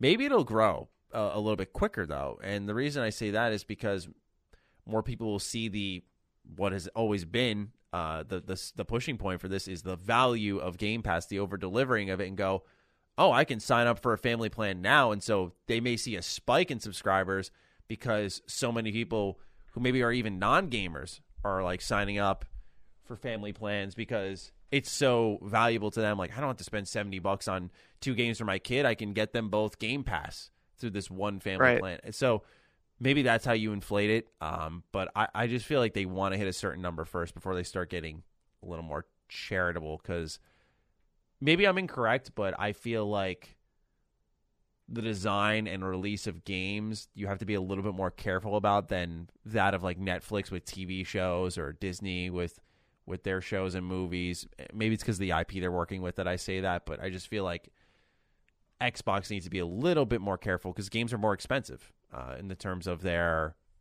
selling price. So hold on, Maddie. I searched. Here's a Reddit post. Just a reminder that Game Pass can be shared. Oh, Though this seems like some back alley shit.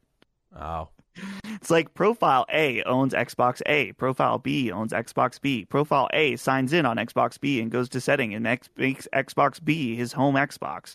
So maybe no, maybe this is intentional. Um, this might be a nice way if you own both the Xboxes and have a family, you know, two brothers like you mentioned, Mhm. or a brother and sister, whoever, whatever, two kids, or a kid and a dad, or a cat- a kid and a mom, whatever. Um, this could be an option yeah. if this is something Xbox condones. But I mean, I'm kind of like, mm, I don't know. Maybe I shouldn't say this. I'm going to though. But I'm like, if if Sony lets you do it or Xbox lets you do it, then you you own it and you pay for it. Like I don't know. To me, it's just like if it's out there as an option to do it, then do it. Yeah. Like I agree. You're talking. Wait, you're talking about like if you can get two people on the same plan. like let's say there's if Xbox is like, yeah, if you can have an account signed in on two Xboxes, two or three Xboxes, and on those you can use Game Pass on all the accounts on each whatever. Like as long as that account is set as a the primary or whatever. And you and your buddy want to make an arrangement to do that and Xbox Yeah. lets you do it even the like, you know, I to me I'm just like that. okay. Unless there's the thing where it's like, do not do this across different IPs or you will get banned, then I would suggest not doing it. But yeah. You know what I mean? Like No, there's agree. there's a thing on the, like this for PlayStation where people have they share an account on PlayStation. Like they'll do it, they'll have it on multiple consoles. And I personally don't want to do that just because I don't it, to me it's like it's my account. Like I don't want anyone else fucking around with it, even if it's my friend. Mhm. So, but if I don't know if you want to make that arrangement, I, whatever. Yeah, like game sharing. I I do that on PlayStation, you know, and it's Yeah. it's immensely helpful. Uh, we have Vault 101 guy up next. Happy Friday, Ham Crew. Couple questions.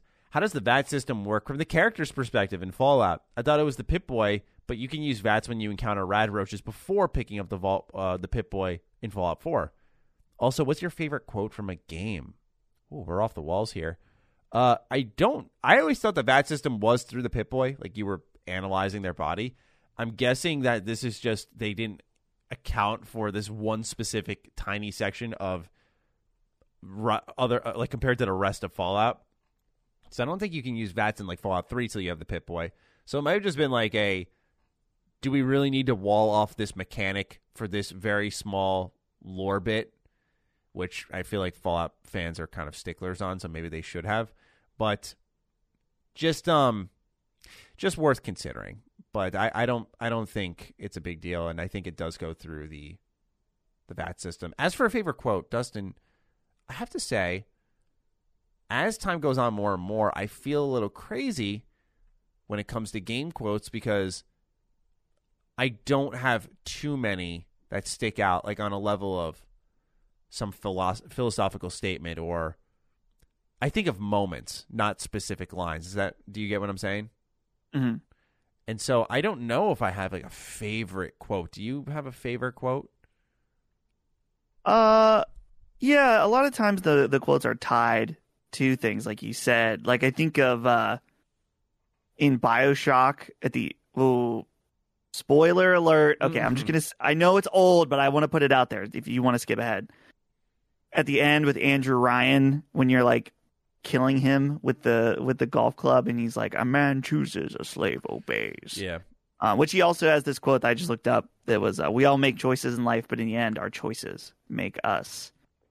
And uh, man, that's a good one too. That is a good one. There's a there's a lot of very I feel like just in video games, there's so much happening, and it's so fast that it's very hard for the line to process. It's usually the moment that combines a bunch of really well written lines.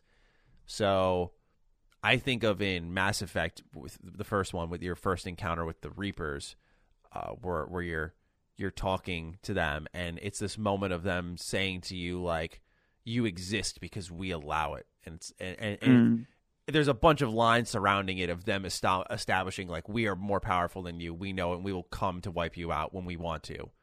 Like you, you know, you're on our time limit, and to me that was powerful. But it wasn't like this. That's the line that sticks out. But I don't know if that's like one of my favorite quotes. It's like that moment there was powered by, I guess that quote, if anything.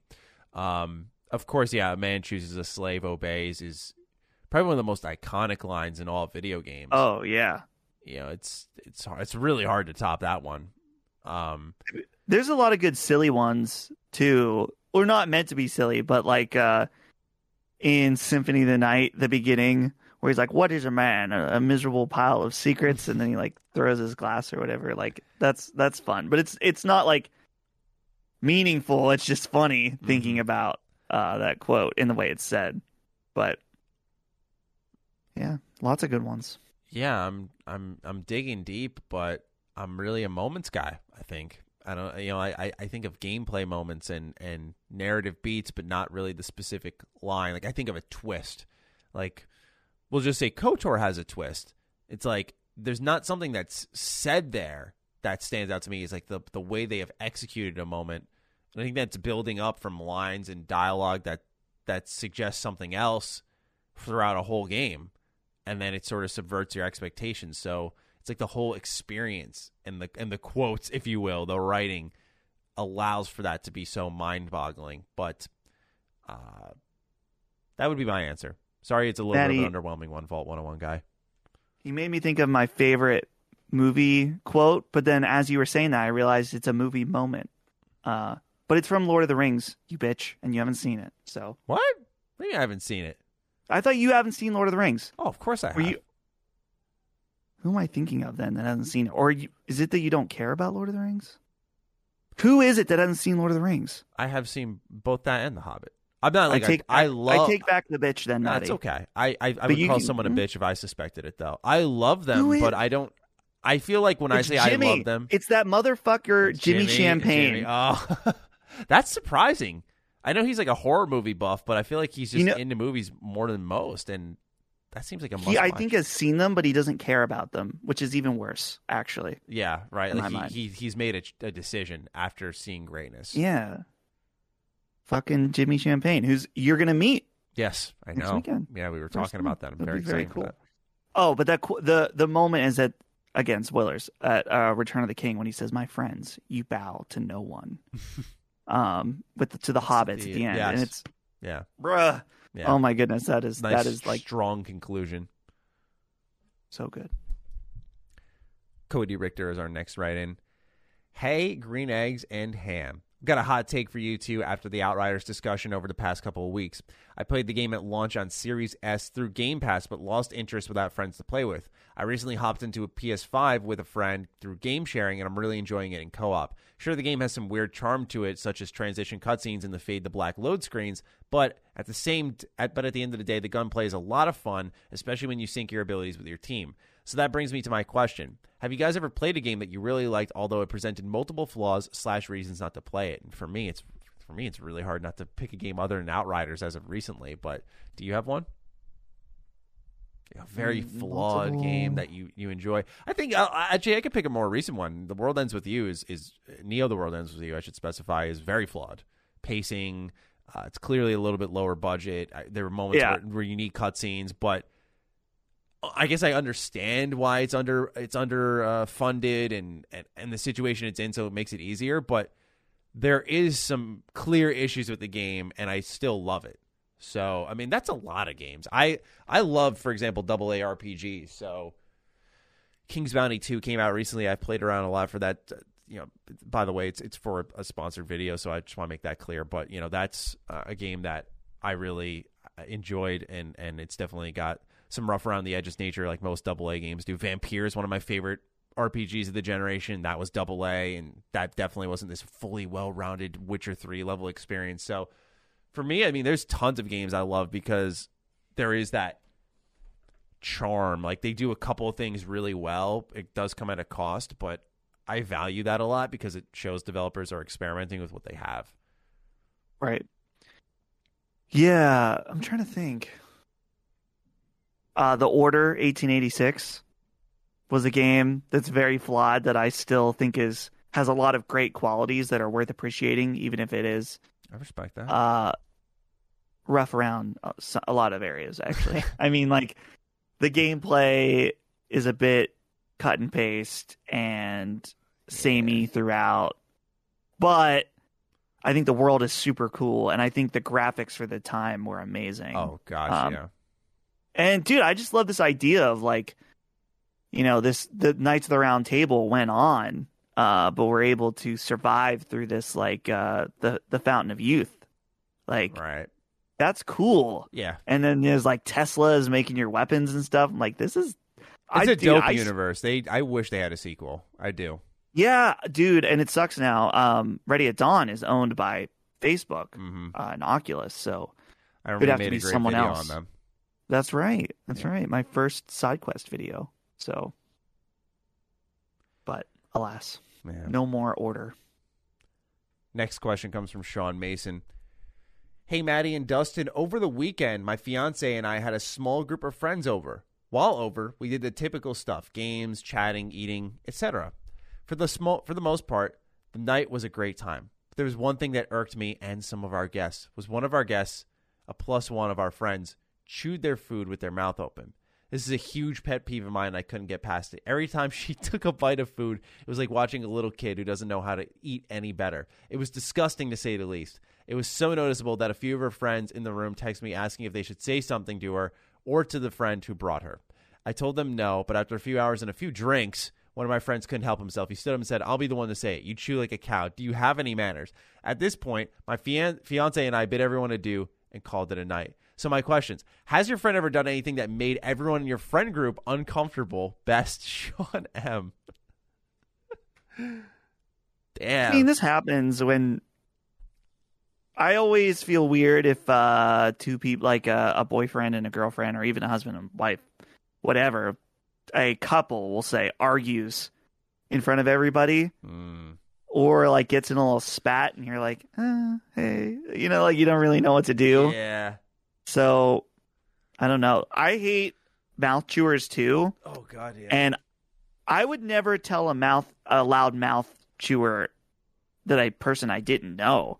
I've called out some of my own friends uh, yeah, you have to. many times. You have yeah, to. yeah. So I don't know. That's pretty bold, though. That is bold. I'm guessing the drinks were doing some of the talking there, but that's uh, that was ballsy, and, and it's, it looks like Sean, you know, took action. He's like, "All right, time to usher everyone out of here." Not, East out. not not in my household, not here in the Mason household. Um, I will say one thing that definitely makes me uncomfortable is like mega PDA when you're with a group of friends Mm, and you got like the two friends just pretty much fucking making out. Like it's a very high school college thing. Um and I remember to me that was like the you know, I don't care if you two love each other. That's cool. Like I'm happy for you two. It seems you're very attracted to each other too. That's great. Like I'm thrilled for you. Just I don't need to see it. Like the grabbing and stuff like I've yeah, it's yeah, that to me is like the the weird thing for sure that um could definitely make a friend group uncomfortable is when like everyone's chilling having a good time you got like a couple just hardcore making out it's like uh, yeah it's like all right no. Go, go somewhere else guys please. Thanks. That'd be my pick. Yeah, for sure. uh let's see here. Orange dog is next. Hello maddie man and no fuss and dustin. Your discussion about coffee and tea last week had me curious. What's your brand of choice? I'm not much of a tea drinker, but I love pure leaf unsweetened black tea. As for coffee, which I cannot live without, my bean of choice is a basic but popular choice Dunkin' Original Blend. Keep up the good work. Dustin, you were talking about a, I believe you said a Maryland blend that you were having last week. Yeah, Maryland roaster ceremony. Okay. Yeah. What is Um, your favorite, though?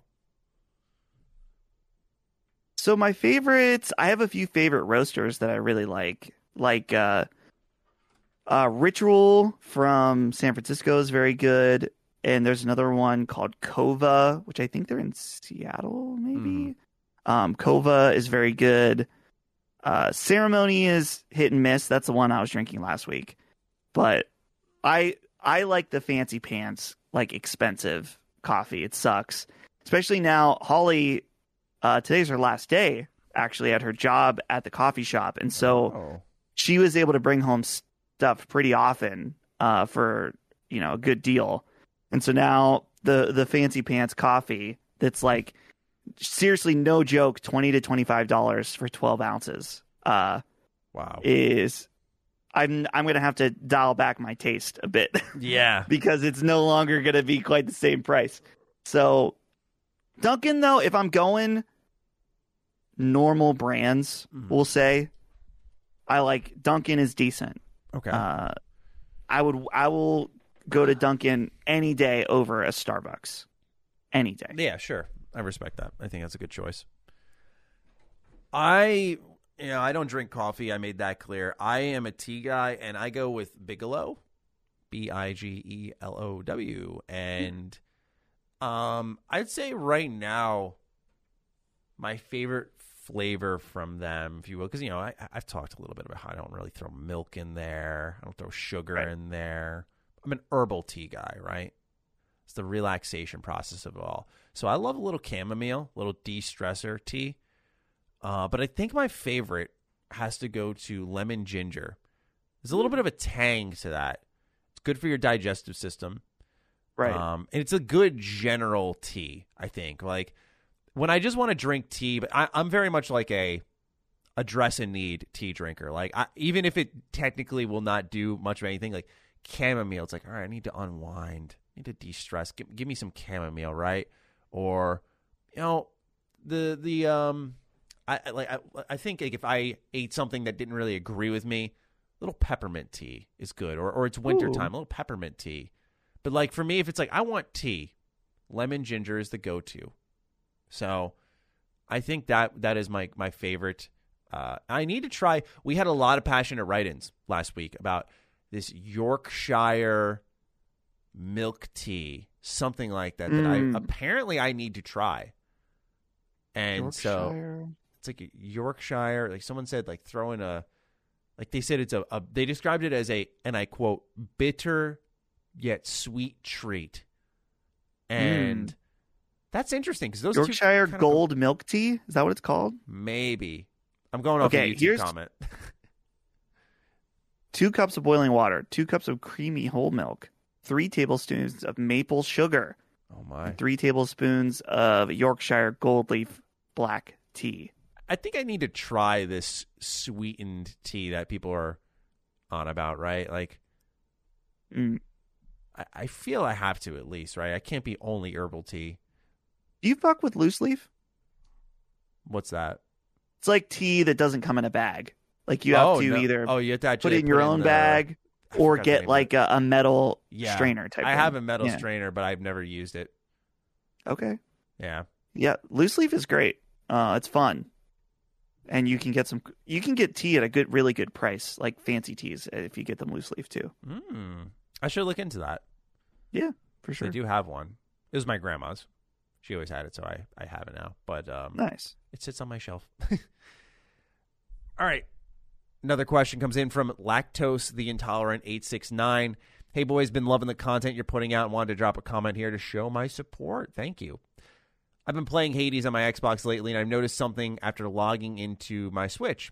I have done a lot of things totally different on this second playthrough. When you go back and replay a beloved game, do you guys find yourselves doing the same thing, or do you replay it totally differently? Does it depend on the game? If so, what's an example? Well, unfortunately, Hmm. Dustin, I have a mile long list of examples, but I want to dish this off to you.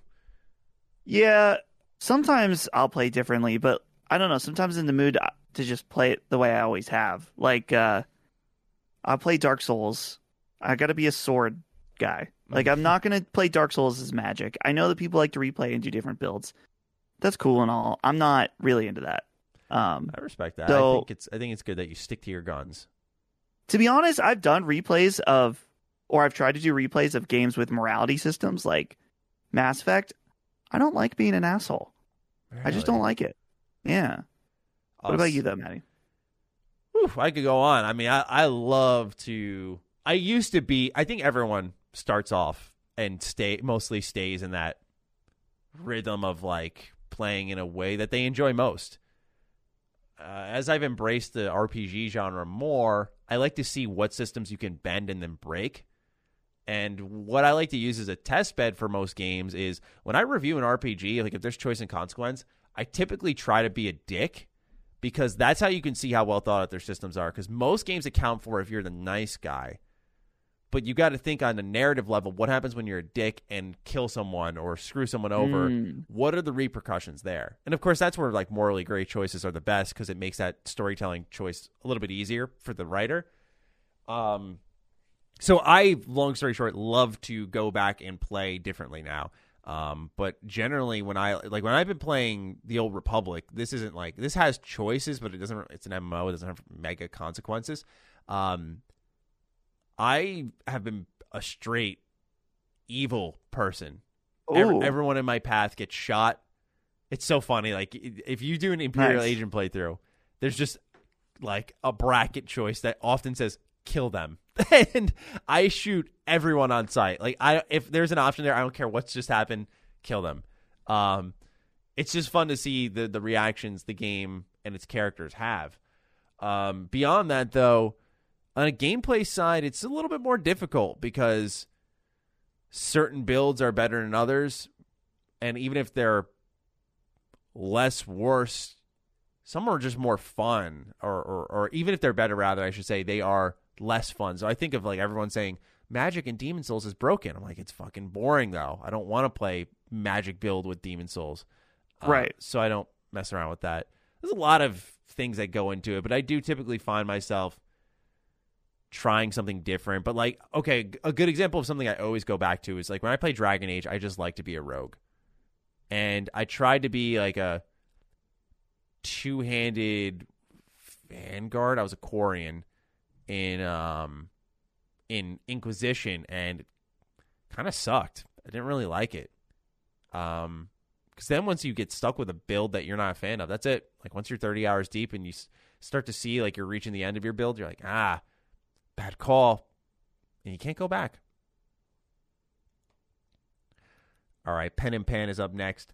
What up, Sham Boys? Simple question Crocs or sandals? Mm. The only Crocs that I've worn are the kind that are meant to be worn as slippers, like the fluffy kind. Right. And my friends made fun of them when they visit me in the winter when I'm wearing them, but they don't know the comfort. And guess what? I bought some different slippers, which these are the brand is. Wow. Those are on is deck. Cat Moz, Cat Moz, You and are- they're are you wearing those organic right wool. Yeah, Nice. but here's the problem. They're already all torn up on the inside, and they've been torn up on the inside. And I'm like, damn, maybe I should have bought the Crocs. Okay, you know, every once in a while, you got someone that makes fun of you, but and dude, here's the thing: if I wear the Crocs now, my stream is gonna see them, and Oh. I don't. I feel like Crocs. I don't know. You do you, right? I personally wouldn't wear them out in public. So if you're I going out in public, sandals. But if you want to wear Crocs in, in public, that's fine. You know, I'm not I don't know if to. it is. I'm not going to sugarcoat Oh. it. I I don't know if it is. Okay. Someone's got to tell you, Okay. like, they can be comfortable, but they're a home shoe. Okay. They're ugly, and I'm not one to judge someone's style. I have to. I I match well, but when I like go out to the store quickly or when I go to the gym, I don't care what I'm wearing. Like, yeah, there's. So I'm not. I'm not a judgy person, but look, if you're wearing Crocs, someone needs to put a hand on your shoulder and go, look, what the fuck is wrong with you? Th- these are not okay. These are not okay, man. It's the same thing with. I have a friend Brian, who wears these fat ass Skechers and you know they got the big heel block at the end. It's like he's in grade school, and I put my hand on his shoulder. I'm like, Brian, I don't mind if I ask, ask to come out of my pocket. Let's go to the mall and get you a new pair of shoes because those are fucking ugly. He's like, okay. You gotta just sometimes be that friend. I'm that friend. I will. I will just tell it to you, right? Like I'm not. I Right. guess I'm a little bit of a dick, but like I'll, I'll just look, man. What are those, right? But you have to have What are those? You have to have control. If you're doing that too much, you're just a dick. Right. You- if you strike at the right time, like a, a like an assassin, Oh. then you can change your friend's shoe style. The now I'm looking at Crocs, uh, for the home, like I was saying, and yeah, uh, the home fuzz, Dustin, that's fine. the classic lined Croc, uh, the clog, which is what I was wearing, uh, sixty dollars. What? Ooh, I I thought think these I were got those- cheap. I think I got them on sale. I must have. I thought these. How much are normal Crocs? Okay, yeah, I, they gotta be twenty dollars shoe. I if they're more than that, No, Maddie, fifty for the regular. You're spending just a ten dollar premium on the on the lining on the inside. what? There might be worth it though, dude. Mine lasted like over shit. a year. They might have lasted two years. Me wearing them at home, like every day. Anytime I've Maybe worn not Crocs, day, but- like t- they're dog walking shoes, right? Like I, I, I go out and I feel like they're gonna slip off my feet. I don't like. Yeah. I don't like Crocs for that. It's like it's like a hardened slipper. That's It not, is. I I don't like. It's a horrible idea. It really is. I feel like it's a, a fall hazard, an ankle breaker. They're ugly. There's so much. What do you think there. about? What do you think about those shoes that uh, they actually go between your toes? It's like uh, they look like almost. They're not like socks, but they're kind of Oh, like, like- toe like socks. in the only that your- grip. Yeah, I feel like that's better for your toes to be a little bit more spread out, right? I, I, I Hmm. feel like I've read that, but yeah. People have the toe spreaders that they wear when they go to bed, mm, but I don't I really know know. what the point of it is, other than it might be good for your foot. I don't know. There's there's little nuances in life that I just can't care about any longer. You know, like No. that, that type of stuff. It's like if my feet curl a little bit, I don't fucking care. I Right. wear toe spreaders to bed, but apparently Pen and Pant wears Crocs to work all the time. I didn't read that part, I don't think, and um, I just roasted his whole life. Well, it depends on what he, what his job is. I don't know, I mean, or does it? Uh, And in Pant is no. He is he is unsubbed. He hasn't even heard the end of this conversation. yeah, Maddie, he's out. He's already, He- he's, out. You know what? He might already been out because I already challenged all the uh, the candy corn eaters, That's true. or the non can the candy corn haters, is what I should say. True. There's been a lot of challenging this section, so uh, we've got two questions left.